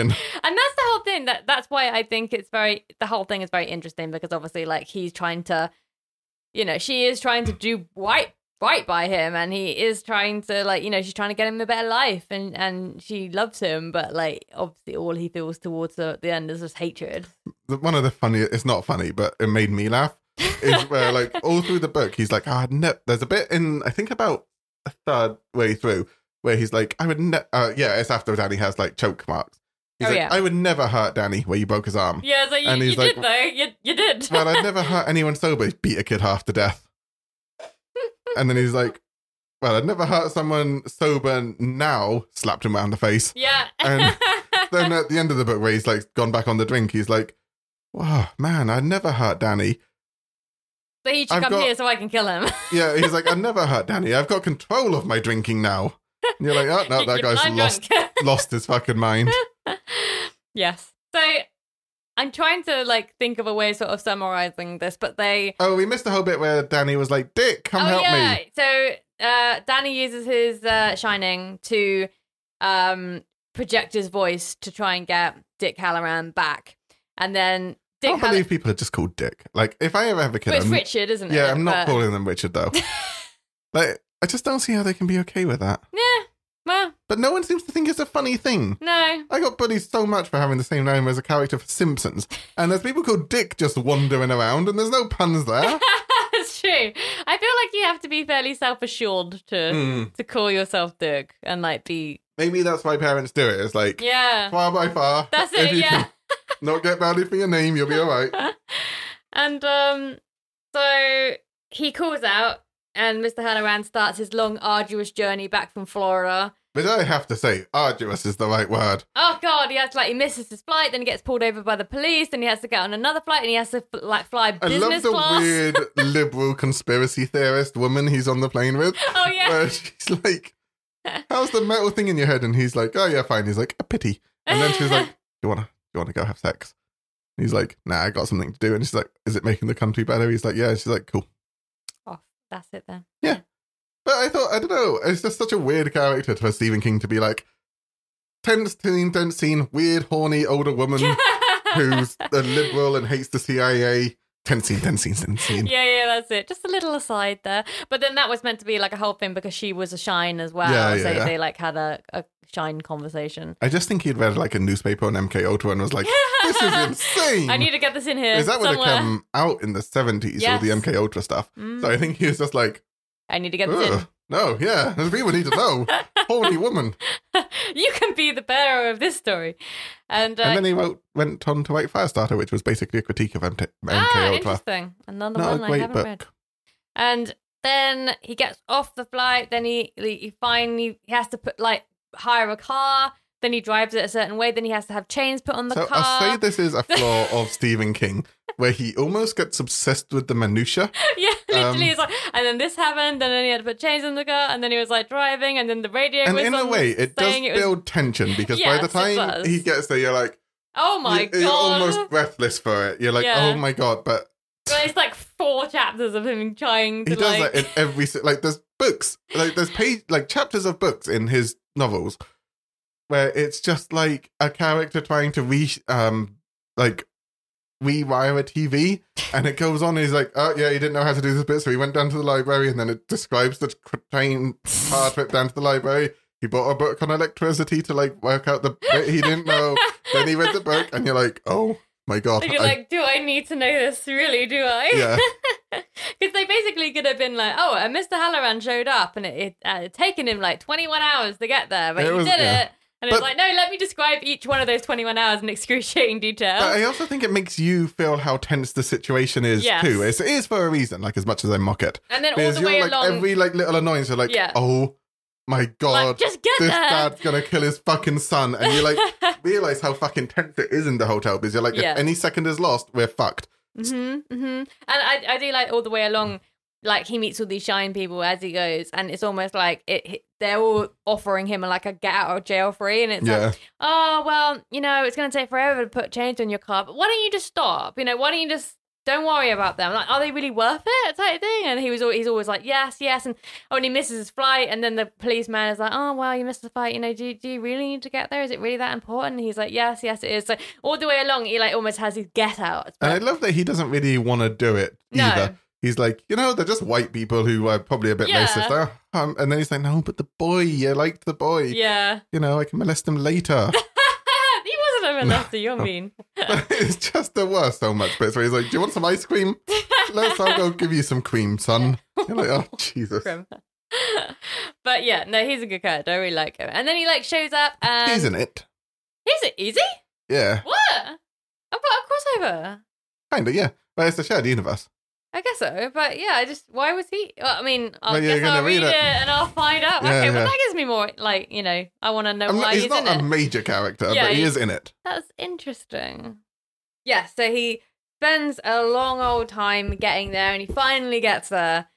And uh and then the hedge creatures come after him first. Also, this is one flaw I do have with the book. Mm. I, like, I, I feel like a lot of it's been quite subtle horror. Yeah. Um, and then he's he blows up one of the hedge creatures. with, yeah. and again, it's Stephen King and like his worst for me, his worst instincts. Whereas he's just like he's he likes the subtle horror and he will put the work in, but he's also a bit of a schlocky writer where he's like, and then they blow up.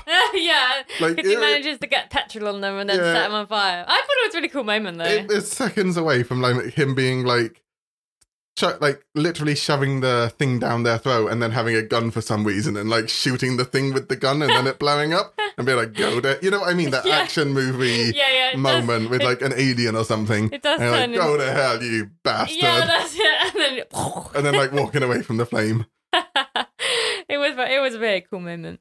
So he gets into the hotel, and then he realizes that everyone's gone insane. And then he tries to find Danny and Wendy, and We haven't spoken about how insane the hotel's going, but it so like there's a lot well, yeah, it all starts going crazy. And there are people walking around. Yeah, and There's it's like, like the a dog party. costume guy. Like Danny's trying to get past the stairs, but the man in the dog costume won't let him.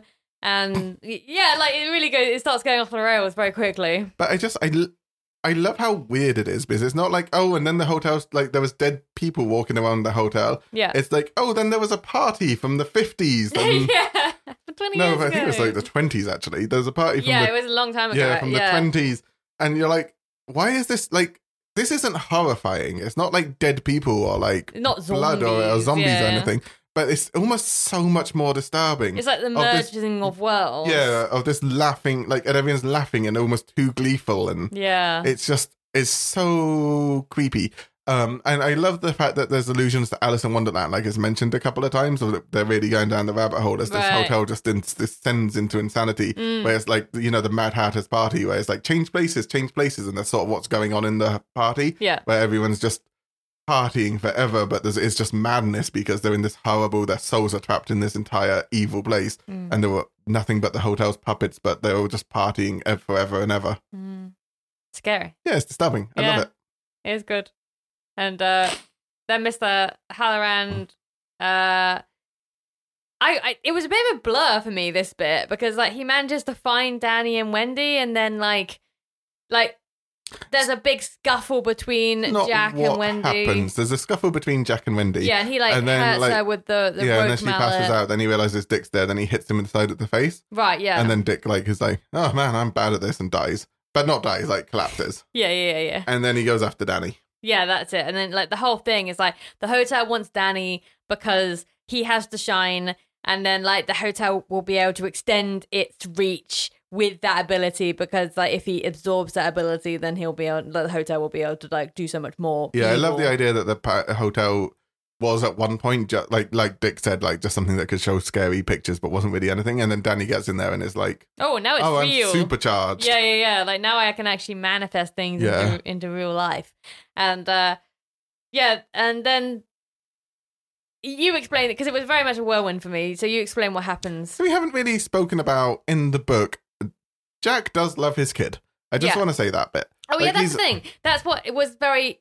That was a discrepancy from the film. Like I- every moment he has a clear thought of like we have got to get out of this fucking place. It's always him looking at Danny. yeah, If he's looking at Danny, he's like, "Oh my god, I've got to get out of here." yeah, And then when he turns away, it's like, "But I'm the caretaker." yeah, yeah. People yeah. don't understand my responsibilities. But whenever he's looking at Danny, he's like, "Oh, it's my son. I must protect him," Yeah, and he does um, really love him. like even when he he is a dick Yeah. but he does try his absolute best to be a good father like he like before he did quit drinking and he tried not to hit danny and all of that stuff Mm. um so yeah so he attacks wendy beats her up with a hammer uh then she passes out then he goes whacks dick in the face and then he like gets to danny and again it's a mix between his being possessed by the whole uh, oh i want to ask this question how much like but we'll talk about it at the end Okay, because I have some questions I want to ask. all right. Um, but anyway, so he's maybe being possessed by the hotel, and also there's some father in there, and there's also some weird character from his play because he's like the head Oh, teacher from yeah. his play. Yeah, yeah. Um, and then Danny's like, "You're not my dad," and he's like, "Uh, "Yes, I am." And he's like, "Nah, oh, because and- also before this, Wendy has actually fully stabbed him. yeah, he's he should be dead." He's wandering around with a knife, Yeah. like i- in the hilt, like in his back, and she's he's also just like wandering sliced around. his hands with a razor. yeah, like she's and like done he's a lot of covered damage. in blood. Like he should be dead, really. Yeah. Like, um. So it's like it, at least at this point, there's like it is. You know, it's not all him. No, and, and that's at that point. I, it is within this bit of the book where he actually, I think, dies, Yeah. like, or at least his body dies, and then the hotel is at this point just possessing him. But then he's like, "You're just a hotel anyway." And then there's a bit where he goes, and I was, li- uh, please don't repeat this if anyone knows where I work. Um, I was listening to this while I was at my job, um, and there's a bit where he's like, "I love you, Danny." One, and I started to like get well up a little bit, Oh, and I was like serving a customer, and I was like, "Don't, don't let them know you're listening to something." But, and they're like, "You okay?" I was like, "Yep." Yeah, yeah, I'm fine. I, I I mean, let's not overstate it. I wasn't like crying, but it does get me a little bit. Where something about good fathers really makes me sad Oh, who knows why yeah. um no no psychological issues there um but yeah where he's like i love you danny one and then like danny um runs oh no he's like oh yeah you forgot about and oh he's like i love you danny one and then like the whole um he picks his mallet up and smashes him in the face which i think is the hotel killing jack Right, yeah. because at Um, yeah. first i read it like that was jack trying to kill the hotel but i don't think that is what it is Mm, i think it's like oh this is the last bit of this person's soul i'm gonna bash it the fuck in mm. and then Danny's like, you know what you forgot about? The boiler. Yeah. Oh, yes, that old And I thing. love the hotel's reaction, especially with the narrator. He's like, oh. He's almost disgusted. He's like, oh no. It's like, oh, oh dear. Oh God! Oh yeah, we did shit. yeah, I love it. It was good. And then he like, yeah, rushes past and then he's too late. And then the hotel blows up. Yeah. Th- And they then get out. it's Like Danny and Wendy and Mr. Halloran get out, and then he they take the snowmobile. and there's uh, a weird bit where oh yeah, that- Halloran's like in the shed. yeah. and Because they he's go to the shed to like um because they're basically out there with normal clothes on, and it's like minus thirty degrees outside, and there's snow. And uh, so it's like, oh, okay, yeah, like we should probably go get some coats or whatever. And um, so they go into like it's like a little gameskeeper hut, I think, isn't it? And it Yeah. has some blankets in there, so they try and like wrap Wendy and Danny up in the blankets, and then like these thoughts start coming into his narrative, even though the hotel is like fully exploded now.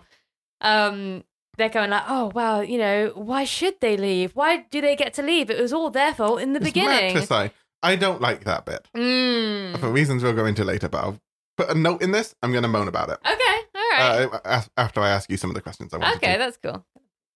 And then they get down and they live happily ever after. They- yeah, Or basically. oh, do they read yeah, the sequel? Well, I don't know because I didn't even know there was a sequel, so that's exciting. In like six months, can I ask to read the sequel and we'll do a book club on that? It's still only Yeah, 400 yeah. pages. It's not one of his longer ones. is it as gripping? No, but the film's amazing. Oh, okay. Well, maybe the film will be. So better. it'll be like the opposite.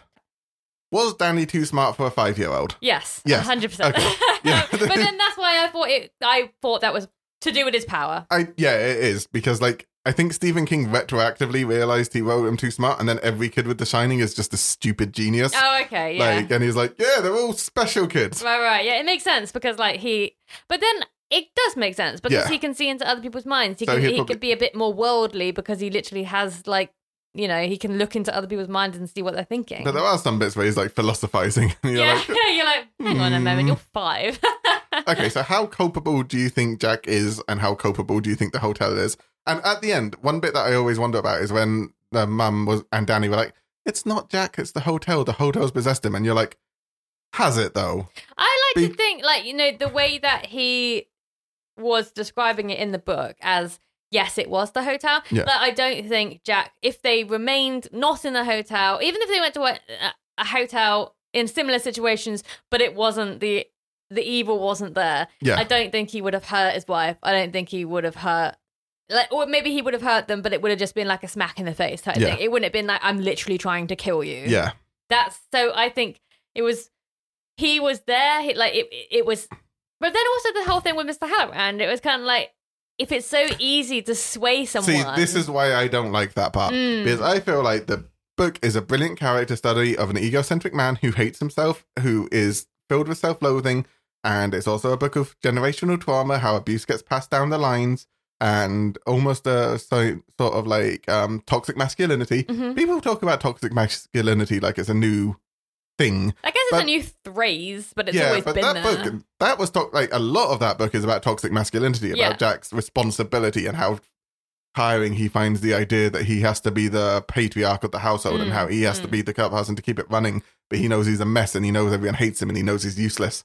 Or he at least believes all those things. And Yeah. he's like, how the fuck am I meant to raise a family? How the fuck am I meant to be a leader when I am just falling apart at the seams Mm. and I just want a fucking drink. Can I Yeah. get rid of my fucking family so I can have a fucking drink? Mm. Um, and that's like, well, that's ta- toxic masculinity Oh, being written absolutely. about back in like the 1970s. Yeah, yeah, yeah, for sure. It's not, it's not like a new thing where we know that like we live in a patriarchy and it sort of drives men mad and causes people not to care about women. Yeah. Um, anyway, uh, what was my point? Uh, about how the hotel. Oh wait, wait, wait. Yeah. So it's all about all those things, and I find that like, oh, that's such a. Where does the hotel end? How much is it like Jack going insane because it's unraveling all his deepest insecurities, Yeah. and how much of it is the hotel actually possessing him? And then you get to the end, and it's like, hotel's evil, yeah. Lol. Yeah, You yeah, can do it to yeah. anyone.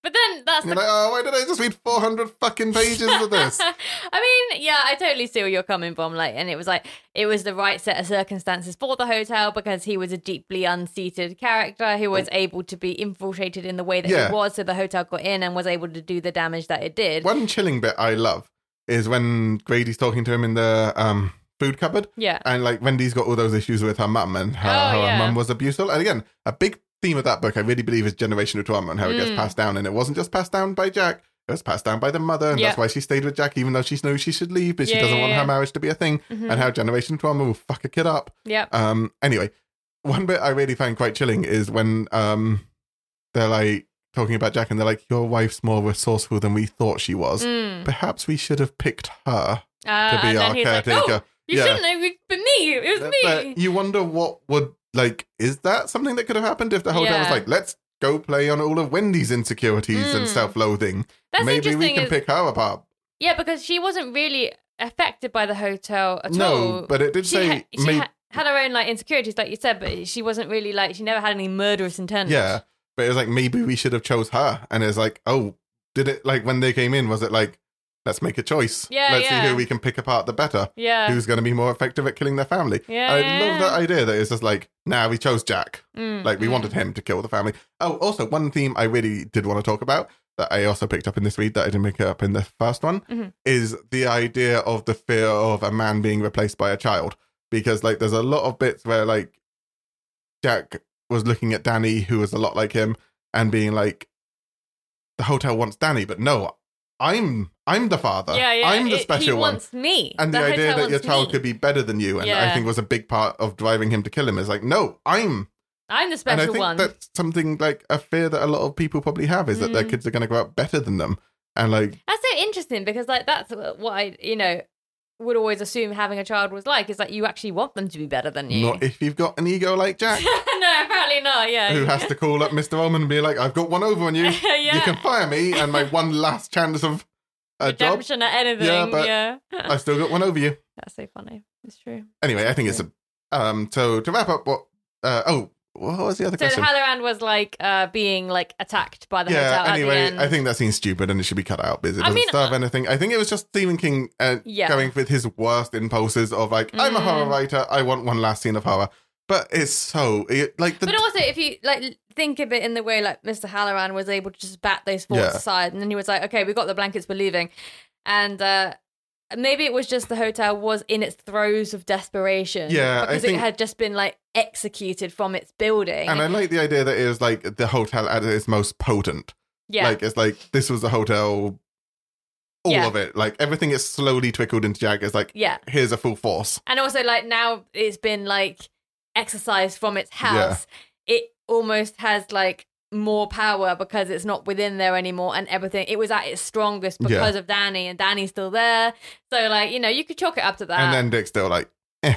But yeah, Uh. and that's the thing he still managed to just go like no that's a bad thing i'm That- not going to do that and then that's go sort of how I read it, so it doesn't drive me totally insane. yeah but even from a narrative standpoint, it bugs me because it's like the climax has happened. Like Yeah, you yeah, know yeah. he's not going to kill them. yeah because i thought I, I genuinely did think like oh no is he going to turn around and then like they're going to have to kill him Oh, for me, I was like, well, no, because that's just not how stories work. Because there's like a three act structure. The hotel's blown up. Yeah, Everything's yeah. gone. i did think it It's- was it would be It's done. It's yeah, over. it would be a like, bit off the rails if they were yeah. going to carry it on. and like, there's just no. That for me, there was no tension left. It's like I've done all the tension. Just end the book now. I'm, Yeah. I'm good.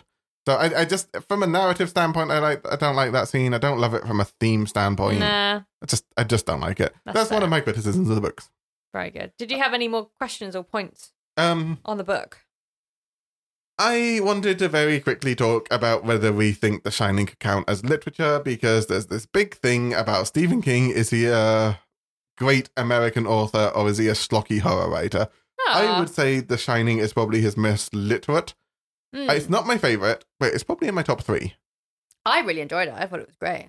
Probably, to be honest, it's probably my second favorite of his. Um, Yeah. and I, but I would say it's his best. Like, Right. cold, not my own taste. I think it's his best, and I also think it's his most literate. Like it has. So in my literature English degree, it was always like, uh, does it have intertextuality? Where it's like, does it refer to other books and build upon another other books in the um, zeitgeist?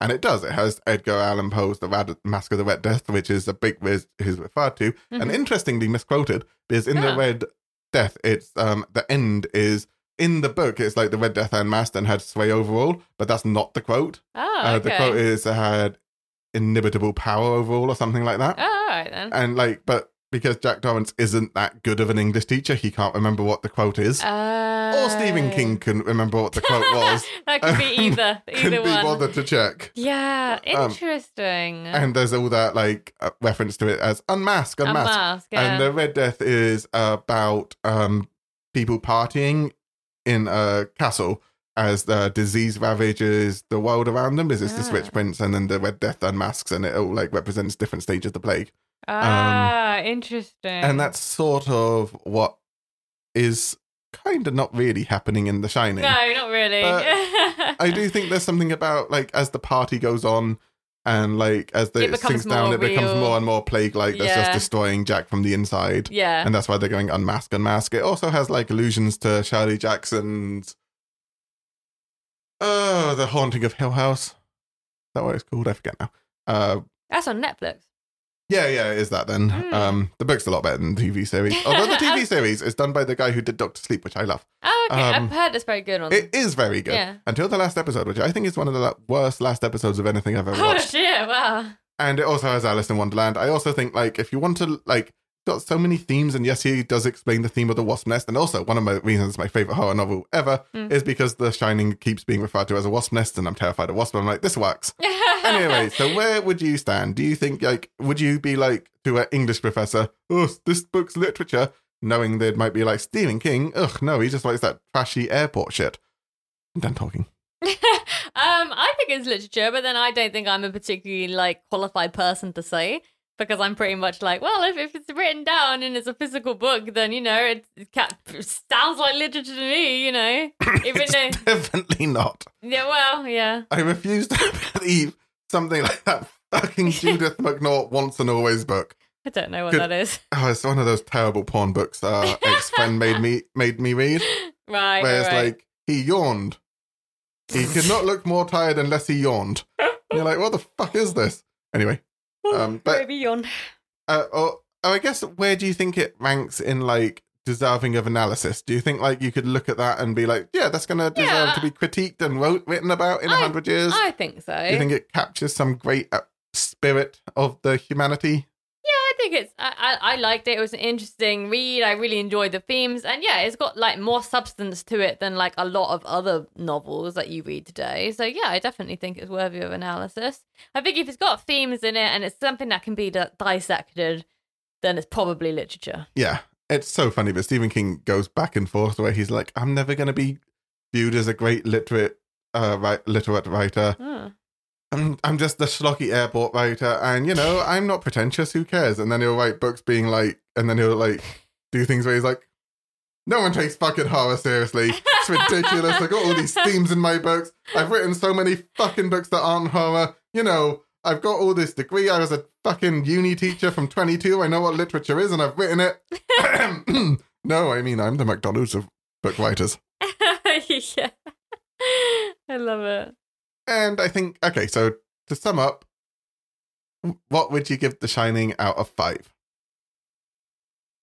I- Score wise. I, I'd say four Yeah. because What are your critiques? What drops it down a star? only because out of my personal rating, I only. Well, I don't know. Maybe it is deserving of a five.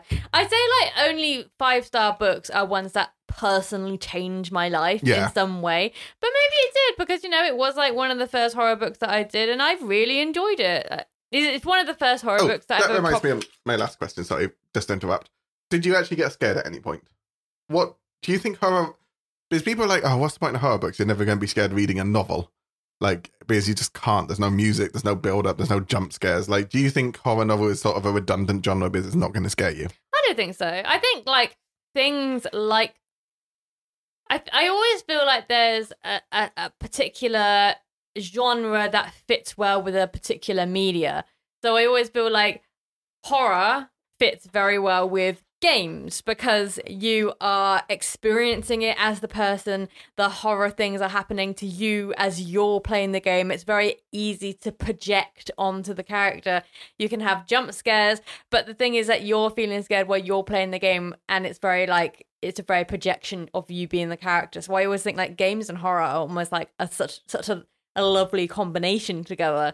Um, you can say that with film as well, like you know. The, but I, I there's something about playing the horror game because you're actually in the horror game and you have to make the decisions instead of just like watching it play out in front of you. I don't know. I just feel that's a match made in heaven. I don't necessarily feel that it's a match made in heaven with like books because because of all the reasons that you just said.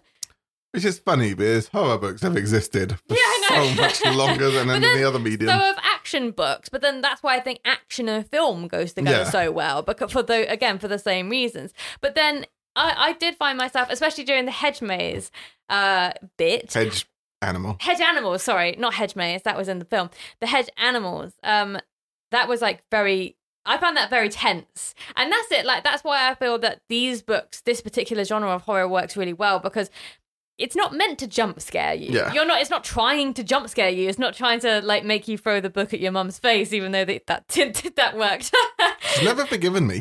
Sometimes she still brings it up as like, Ralph, do you remember that time you threw a book at me? I was like, I didn't mean to. It wasn't at you. It was at the ghost. it was the ghost that I thought that you were. Um, but yeah, like, that's the thing. I don't think a book's ever trying to like jump scare you, but I do feel like the book is trying to like instill a sense of uneasiness in you through its pages, and I do think it definitely does that. I'd also say one of Stephen King's things that he says about horror is, yeah, fine, you're not scared, but that you don't have to be because horror can be a thing. Like humans react in a certain way that you can only really talk about if you push them into the extremes of an emotion. And where I'm interested in dealing with psychological is the extreme boiling point. And how do I push them into that? It's through fucking killer clowns and insane hotels. You know, like I want to like but it's still i'm still exploring the human condition i'm still looking into the human psyche and how Yeah. they would react and just because they're not fucking eating grapes and reminiscing about their life like real literature doesn't mean that the genre is pointless because No. it u- is used like i'm not the point of stephen king stories isn't like like ooh what are the ghosts like who he never actually says what the hotel is No, it's Like, never actually yeah. descri- written down and Or, described. like a demon he's never like a demon came up from tartarus from hell and then possess the hotel. Like that's not the point. Is uh, using it to push the human characters i- into extremes where he can then talk about their reactions yeah, and like the extreme how they react to these things, which is something like I mean maybe you don't want to use horror and you can use like war, but that's still something you need to talk about when you're writing about humans. That's still grounds for discussion. yeah, absolutely. Um, and it's just like Stephen King is a bit of a fantasy bent because he wrote read like lots of horror growing up, and that's how he wants to use the characters to push them into that. But I still say they're very remarkable. That or The Shining, at least, is a very remarkably human analysis. Oh, absolutely. Yeah. I I I will highly recommend The Shining book to anyone because I thought I it was a great read and I'm not a horror reader and I'm not really a great reader in in you know like I I mean I guess I like listen to it and, you know that says says volumes. no, but- it doesn't. Like Stephen King will be like, "Oh, I listen to like I read about fifty books a year. That of them are on audiobook. Yeah, I mean it's true. Like I, I don't necessarily think it's like not I- reading just no, because you're I listening don't to either. it. But um, I'm not. I'm just not a big reader of books in general, and uh, and I really powered through that one because not because of the episode, but more more because I actually just wanted to know what happened. Like Yeah. I didn't have to read that book in two days. We had like f- like three weeks to read it, and I literally blasted through it, and I was like, that was a really thrilling read, and I really enjoyed it. So yeah, highly recommend. Thought it was great. Yeah, five out of five for Five me. out of five. One of my favorite books of all time. Definitely in my top five. I say it was five for me Yeah. actually, because I like I said it's difficult to just put something down to like changing your life, and unless like I read a self help book and it's like this one tip changed my life forever, which is very rare to happen. But I guess so. Blood Meridian for me by Cormac McCarthy is a five out of five that I read last year. I'm not a different person from having read that, but it did change how I view fiction yeah. and view what I want in fiction. Yeah, and I think that's the same for me. It's like it's it's opened a new genre for me and I thought it was a very awesome, terrifying read. So yeah, I um I do I do agree. Actually, yeah. Five stars for me. Shit, I didn't say the second bit that really scared me. Just really quickly, Okay. the bit where like Wendy looks around and she sees a face in the ice in the on the window, and it's like it's got these black um holes that are just go into eternity, and it's a leering, psychotic grin. Ugh. um and then she like looks again and it's just ice and she's Oh, like yeah, oh yeah. yeah. and but to me i've always and thought that, that that's actually what the face of the hotel is Ah. like for a second she glimpsed it looking. unmasked uh, Interesting. to quote red death And mask. yeah um and that's the other bit that really scared me because that's happened to me before sometimes where like i've been going to bed and i've drawn my curtains and i've looked outside and there's like ice on the window i'm like oh my god oh, Nah. mm, Oh no, it's a no, person. yeah, it's not a person, don't worry. but in that context i refuse to believe a weird psychotic grinning thing with black holes is not the hotel yeah, absolutely. Because again, Stephen King doesn't do subtlety, so if anything's the hotel, it all is. It will be that, yeah. so, shall we touch on the film briefly? oh yeah, yes. Because you told me like you have to watch the film before we do this episode. You and- do have to watch the film before you do that episode. It's one of the most famous films of all time, Yeah, I, I and mean, probably the most respected horror film of all time, despite the fetish shit. Spoilers for my thoughts on the film. me and my brother have this like movie club that we've like set up between us, and, and now Brian's involved, and my, now my dad's involved, so now it's like a family movie club event. But Did you make them all watch The Shining? no, I didn't actually. I just You're watched like, that on my What, own. what did you think of the scene where the, he makes out with the hot woman and then she turns into an old yeah, I know. wadding I, I woman? thought that was very odd. But anyway, yeah, so we have this movie club that we're like slowly making our way through.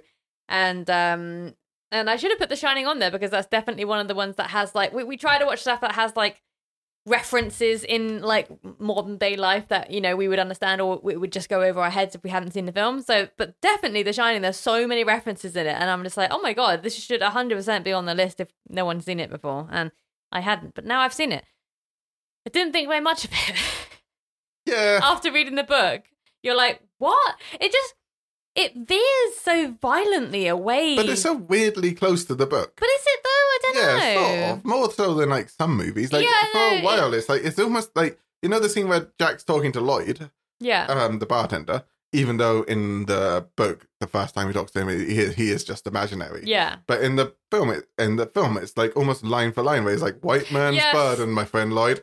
Still don't really know what that means in the book or the film. Nope. Um, But he's just like, yeah, no, uh, that the scene. Scene for scenes, when they decide to take a scene and actually do it correctly, yes, they are like almost word for word the But- same. that's it. Yeah, that's what I find so But then weird the about the plot film. wildly veers away from the story quite significantly. There's no boiler. There's an Yeah, elevator full of blood. What the fuck's that about? none of that is what bothers me. The It's not girls are there. Like, why are the girls there? They Okay, were- but I do think that scene's awesome. Where He's like, forever, and then it cuts to their bodies. yeah, yeah. Oh, yeah. um, That is actually pretty damn cool. but, And like- the bit when he's on the typewriter and Yeah, then she looks at what he's written because that's the thing. Like in in the book, like he always shows her what he's written, and she reads it and thought, and he like she collects the papers and reads it and then goes to bed type thing and but uh, then obviously he's like no never look at my writing in the film and then he re- she reads it and he's written the same sentence over and over and over and over again i thought that was a cool scene yeah, same. And also, that doesn't bother me so much because it needed to show him gradually going insane, and I don't think they could like see him looking at the. Gradually. Yeah, well, okay. uh, I don't think they could. Sh- because, like, to me, that's the representation of him going into the boiler room and like looking at milk receipts, yeah yeah like yeah, just yeah. the obsession with it, even though it's completely meaningless. yeah like he's lost his mind. Um, I don't mind any of the changes you said too much because, like, they're all like I yeah I I understand know the they're difference. like visual devices Yeah. that work better than like say Tommy. That was really really hard. To, not Tommy. What- Tony. Tony. Sorry, I could get it wrong. Toby. Well, it's not Tony. Toby either. It's so Toby. it's not. Um, but yeah, like it, that was it. A lot of the book is narrative. A lot of the book is first person monologues within the narrative, and Hmm. Welcome that's to hard. Stephen King. Yeah, I mean that's that's hard to get that across. So I can understand like the sort of visual aspect of that. Again, it was also very hard because of that to show how intelligent Danny was as a five year old because he just looked he's just like a gormless child in the film. I'm Danny. yeah. Um, So annoying. I also don't mind the lack of hedge creatures because I think in 1984, 1986, I don't know, Mm. uh, that would have been really hard to do without it looking beyond silly. I don't. Know. Oh, I don't know. Actually, actually, it might have Stop been really motion easy. and You like, don't even have to show the move. No, Just do you what just they do have in to Doctor turn Who with the Weeping Hannah- Angels. Exactly, and that worked brilliantly. And, Yeah. and that was sad that they had the stupid Hesmage that didn't even really seem to do anything. Oh, that's one of my favorite bits of the film is where like they go in. Danny and Wendy is set up like this massive maze, and like Yeah. the way they do it, it just seems like it goes on forever. like it's a and then lab room. Wendy and something. Danny go in it, and they're like, oh. And then you're like, oh my god, they're gonna like, get lost, and it's gonna be a real panic, and it's starting to start getting cold, and they're Yeah. out, and they're not dressed for it, Yeah. and then they just like, come out. They like- just walk out. Yeah. Oh, Yeah. like oh yeah, they got to the center and they came out again. It's like so uh, to finish my thought, none of that bothers me, but what bothers me is there's absolutely no heart or soul to any of the characters. no, It completely doesn't do any of the themes of the book. It like I understand the changes, but if like they had any of the themes, any of the, and I, I don't, because they even, don't even mention the alcoholism. Like they No. just say, oh well, he was he did drink and now he doesn't because Yeah. he he hit Danny, but now he's fine. Type thing. And that was the, literally kind of. And then like he obviously talks to Lloyd the like the hotel barman who's not actually there, and like you know he gets drunk type thing. But then it's like. But that seems to be like that's it. Oh, he's sober. No, he's a drunk now again. type thing. And that's the only that it literally goes from like one step to like the entire marathon in, Yeah. in like a scene. And my problem with it is it's a two and a half. So okay, so I had a bit of a roller coaster with this movie of hating it. Okay. sort of coming to appreciating it on my Right. second watch, which was a while ago now. Uh-huh. Rewatching it again for this and being like, this is a comedy. Like, this is a black comedy. And I can kind of like it if I view it like that. Yeah. Because Jack, like, the performances in that film are fucking hilarious. Jack Nicholson, from the beginning of the film, is so over the top. He is. It's unbelievable. the bit where he's like, hear that? He watched it on the TV. yeah, it's You're like- so scary. this guy is unhinged Literally. from the very beginning. yeah, and Like, that's the thing. That's why I also don't like it because also and when they're in the car on the way up, he and I'm looks like the devil. like, yeah, like they're going to the Overwatch hotel, and then basically like Danny's like. Oh, blah blah blah, child question or whatever, and he was like, "Shut up, Danny," or whatever. You know, it was kind of like you're just a horrible person from the off. There's no likable character that descends into madness. You I'm- just start off mad. You know? I mean, Jack wasn't that likable, but he wasn't an insane human being. Like, No. this- like the second he's in that car, he's like, that dude wants to kill his family. Literally, and it's like you're not even at the hotel yet. There's no pushing the whole world. The whole world's probably just sitting there being like, oh shit, I don't have to do anything. yeah, yeah. That, Lazy winter for me. But then that's the thing because again, that's why I don't feel Oh. like this like really makes a lot of sense Back because to my, just very quickly, my idea of it. but- Sorry, I'll shut up in a second. like- okay, I just want to say one last thing about it being a comedy is where Wendy is like, I think we'll be just fine. And then it cuts to Jack, but like, oh yeah, it's just him sitting there, like staring into nothing. And you're like, this is funny, right? yeah, yeah, like like the comedic cuts. Yeah. yeah, no, I get it.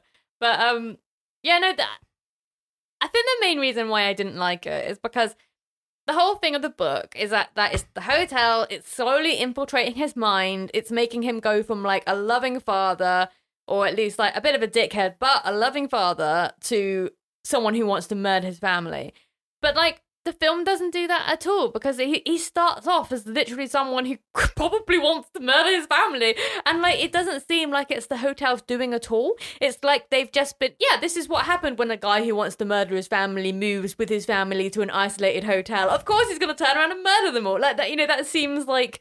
It, do- it doesn't even seem like it was trying to say anything. It's like this. Wow, this what ha- this is what happens when you do this. No. And it's like no shit, really. And that's my main problem with it is two and a half hours of what? What is there two and a half hours there for? It's just it someone described it as a tone poem, which I understand is probably what it is. In where? In what like way? it's just this is a mood like yeah, you know have you ever listened to a song that doesn't really do a lot but it sort of it has creates a an, vibe. yeah it creates an atmosphere and it like goes on for like ages Yeah, that's what the film is it's like it's not doing a lot but it's creating an atmosphere for a long time that you just have to sit in but by Yes. the same token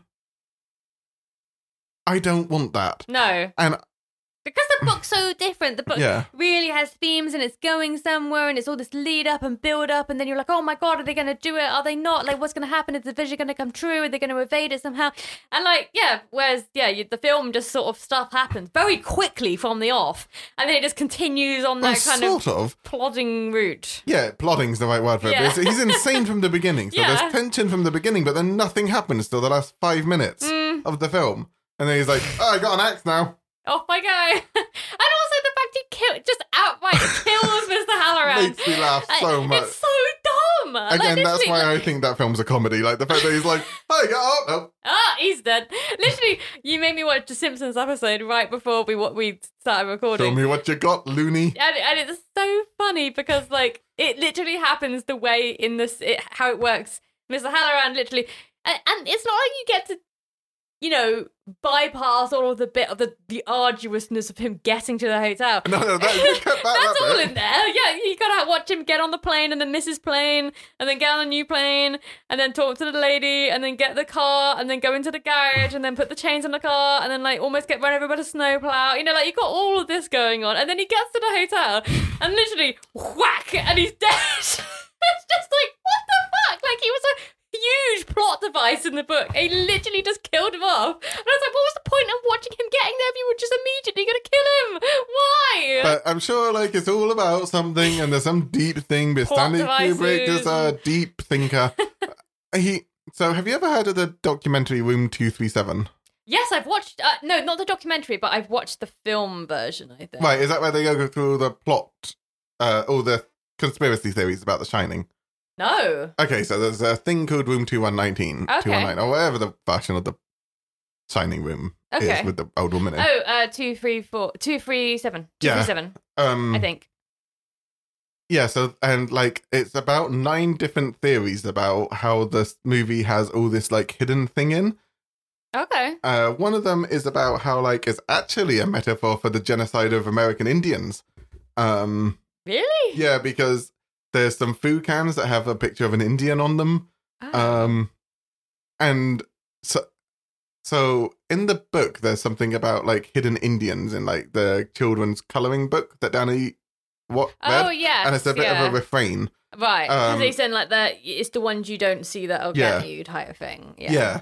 And I've always thought of that as sort of like because they're like, oh my god, there's all this like Indian imagery, and there is. Like if you Mm. go back and watch the film, there's like a lot of the Oh, I didn't pictures notice on the that. wall are sort of like old Indian teepee art, Right. and like there's Native American. Native American, Right, yeah, right. sorry.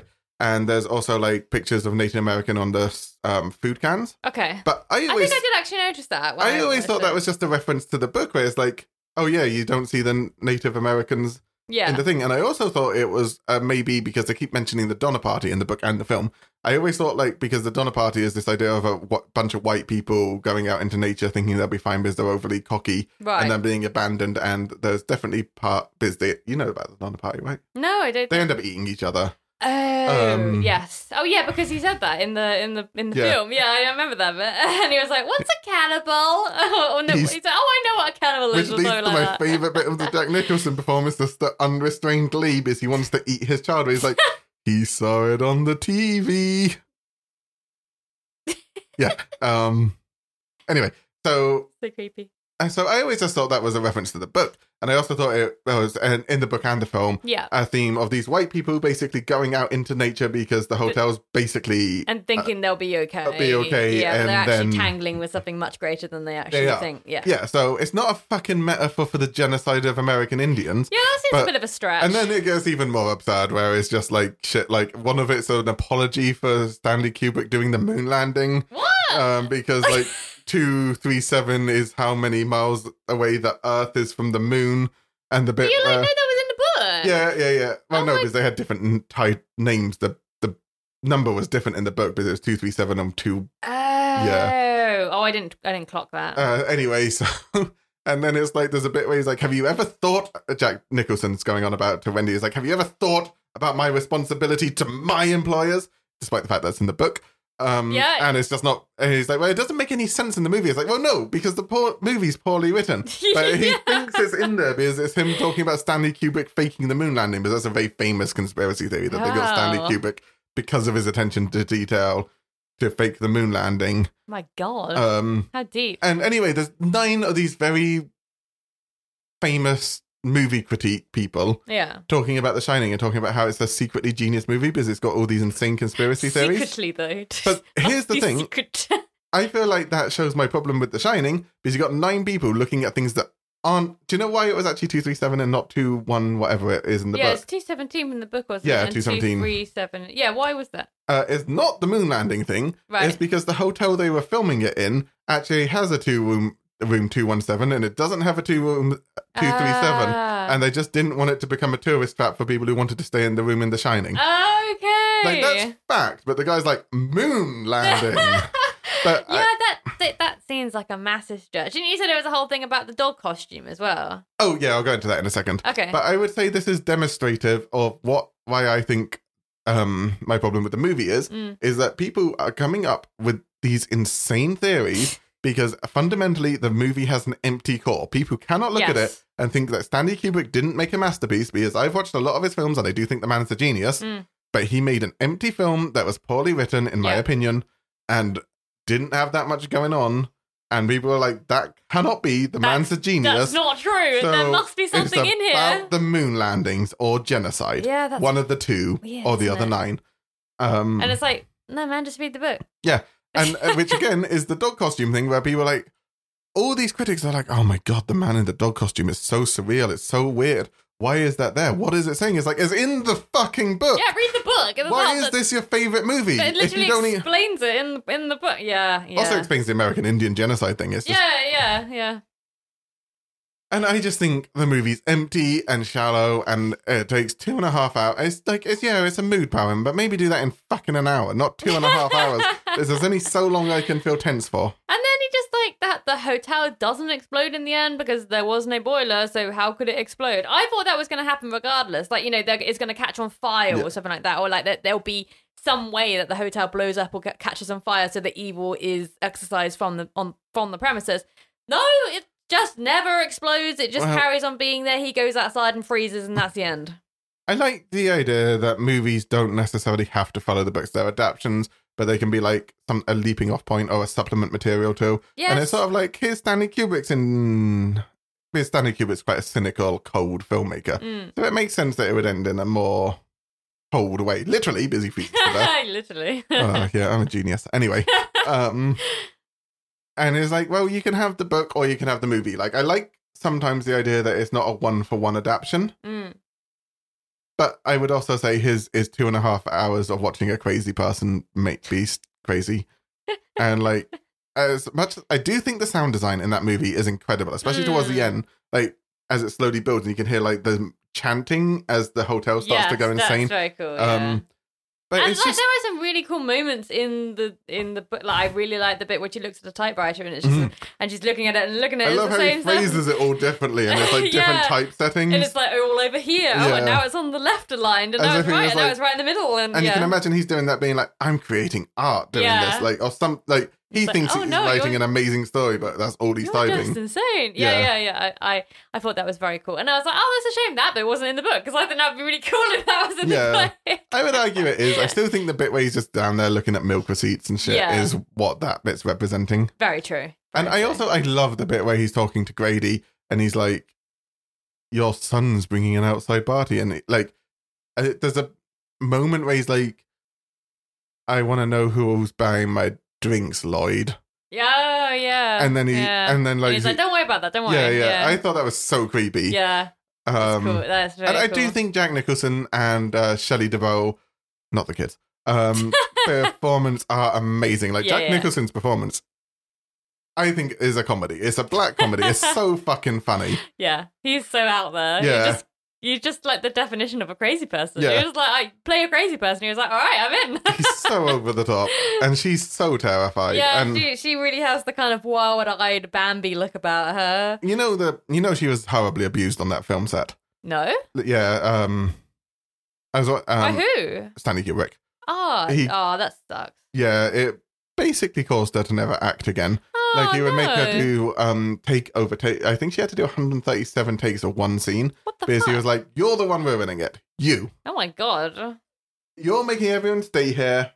Anyway, I was watching it, beh- and it was like, Jesus. this is why Stanley Kubrick's a genius. He drove her mad to get such an amazing performance out of her.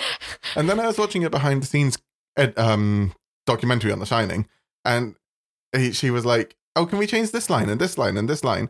And she was like, "I quite like attention." And Stanley Kubrick was like, "This fucking woman." And I don't think he drove her. Ma- I do think he drove her mad, Hmm. but I don't think he drove his, her mad because he's a deep genius who wanted to actually make her act like an insane woman. He's just. I an just think he abuser. couldn't stand the woman and was Yeah. just a bit of a bully. Wow. And I really, and again, that's my thing for the whole movie. People think Stanley Kubrick's a genius, so they'll find genius in what else has he done? Because I'm not like I don't know names. I'm not a very big like director person. Uh, Like, what's what else has he done? 2001 A Space Odyssey. Oh, I did. That's Clock- on the list. Clockwork Orange, uh, Ah, okay. Doctor Strangelove, and Watch that. That was on the list. that, I love that movie. Yeah, that's a good one. Um, Spartacus, Lolita, Eyes Wide Shut. Oh, okay. So if it's- Dude, yeah, he obviously is very, basically, well established. Yeah, genius. 2001 is probably, in my opinion, one of the greatest. Is it's just a genius film, Yeah, and I, need to love watch A Clockwork Orange. Um, I know other people like have their issues with it because it's disturbing as fuck, It. but Mm, I'm not gonna watch that one. it's so good. It really Sounds is good. Very scary. Yeah, it's not scary. It's just horrifying. Or fucked up. Oh, Yeah, it's very fucked up.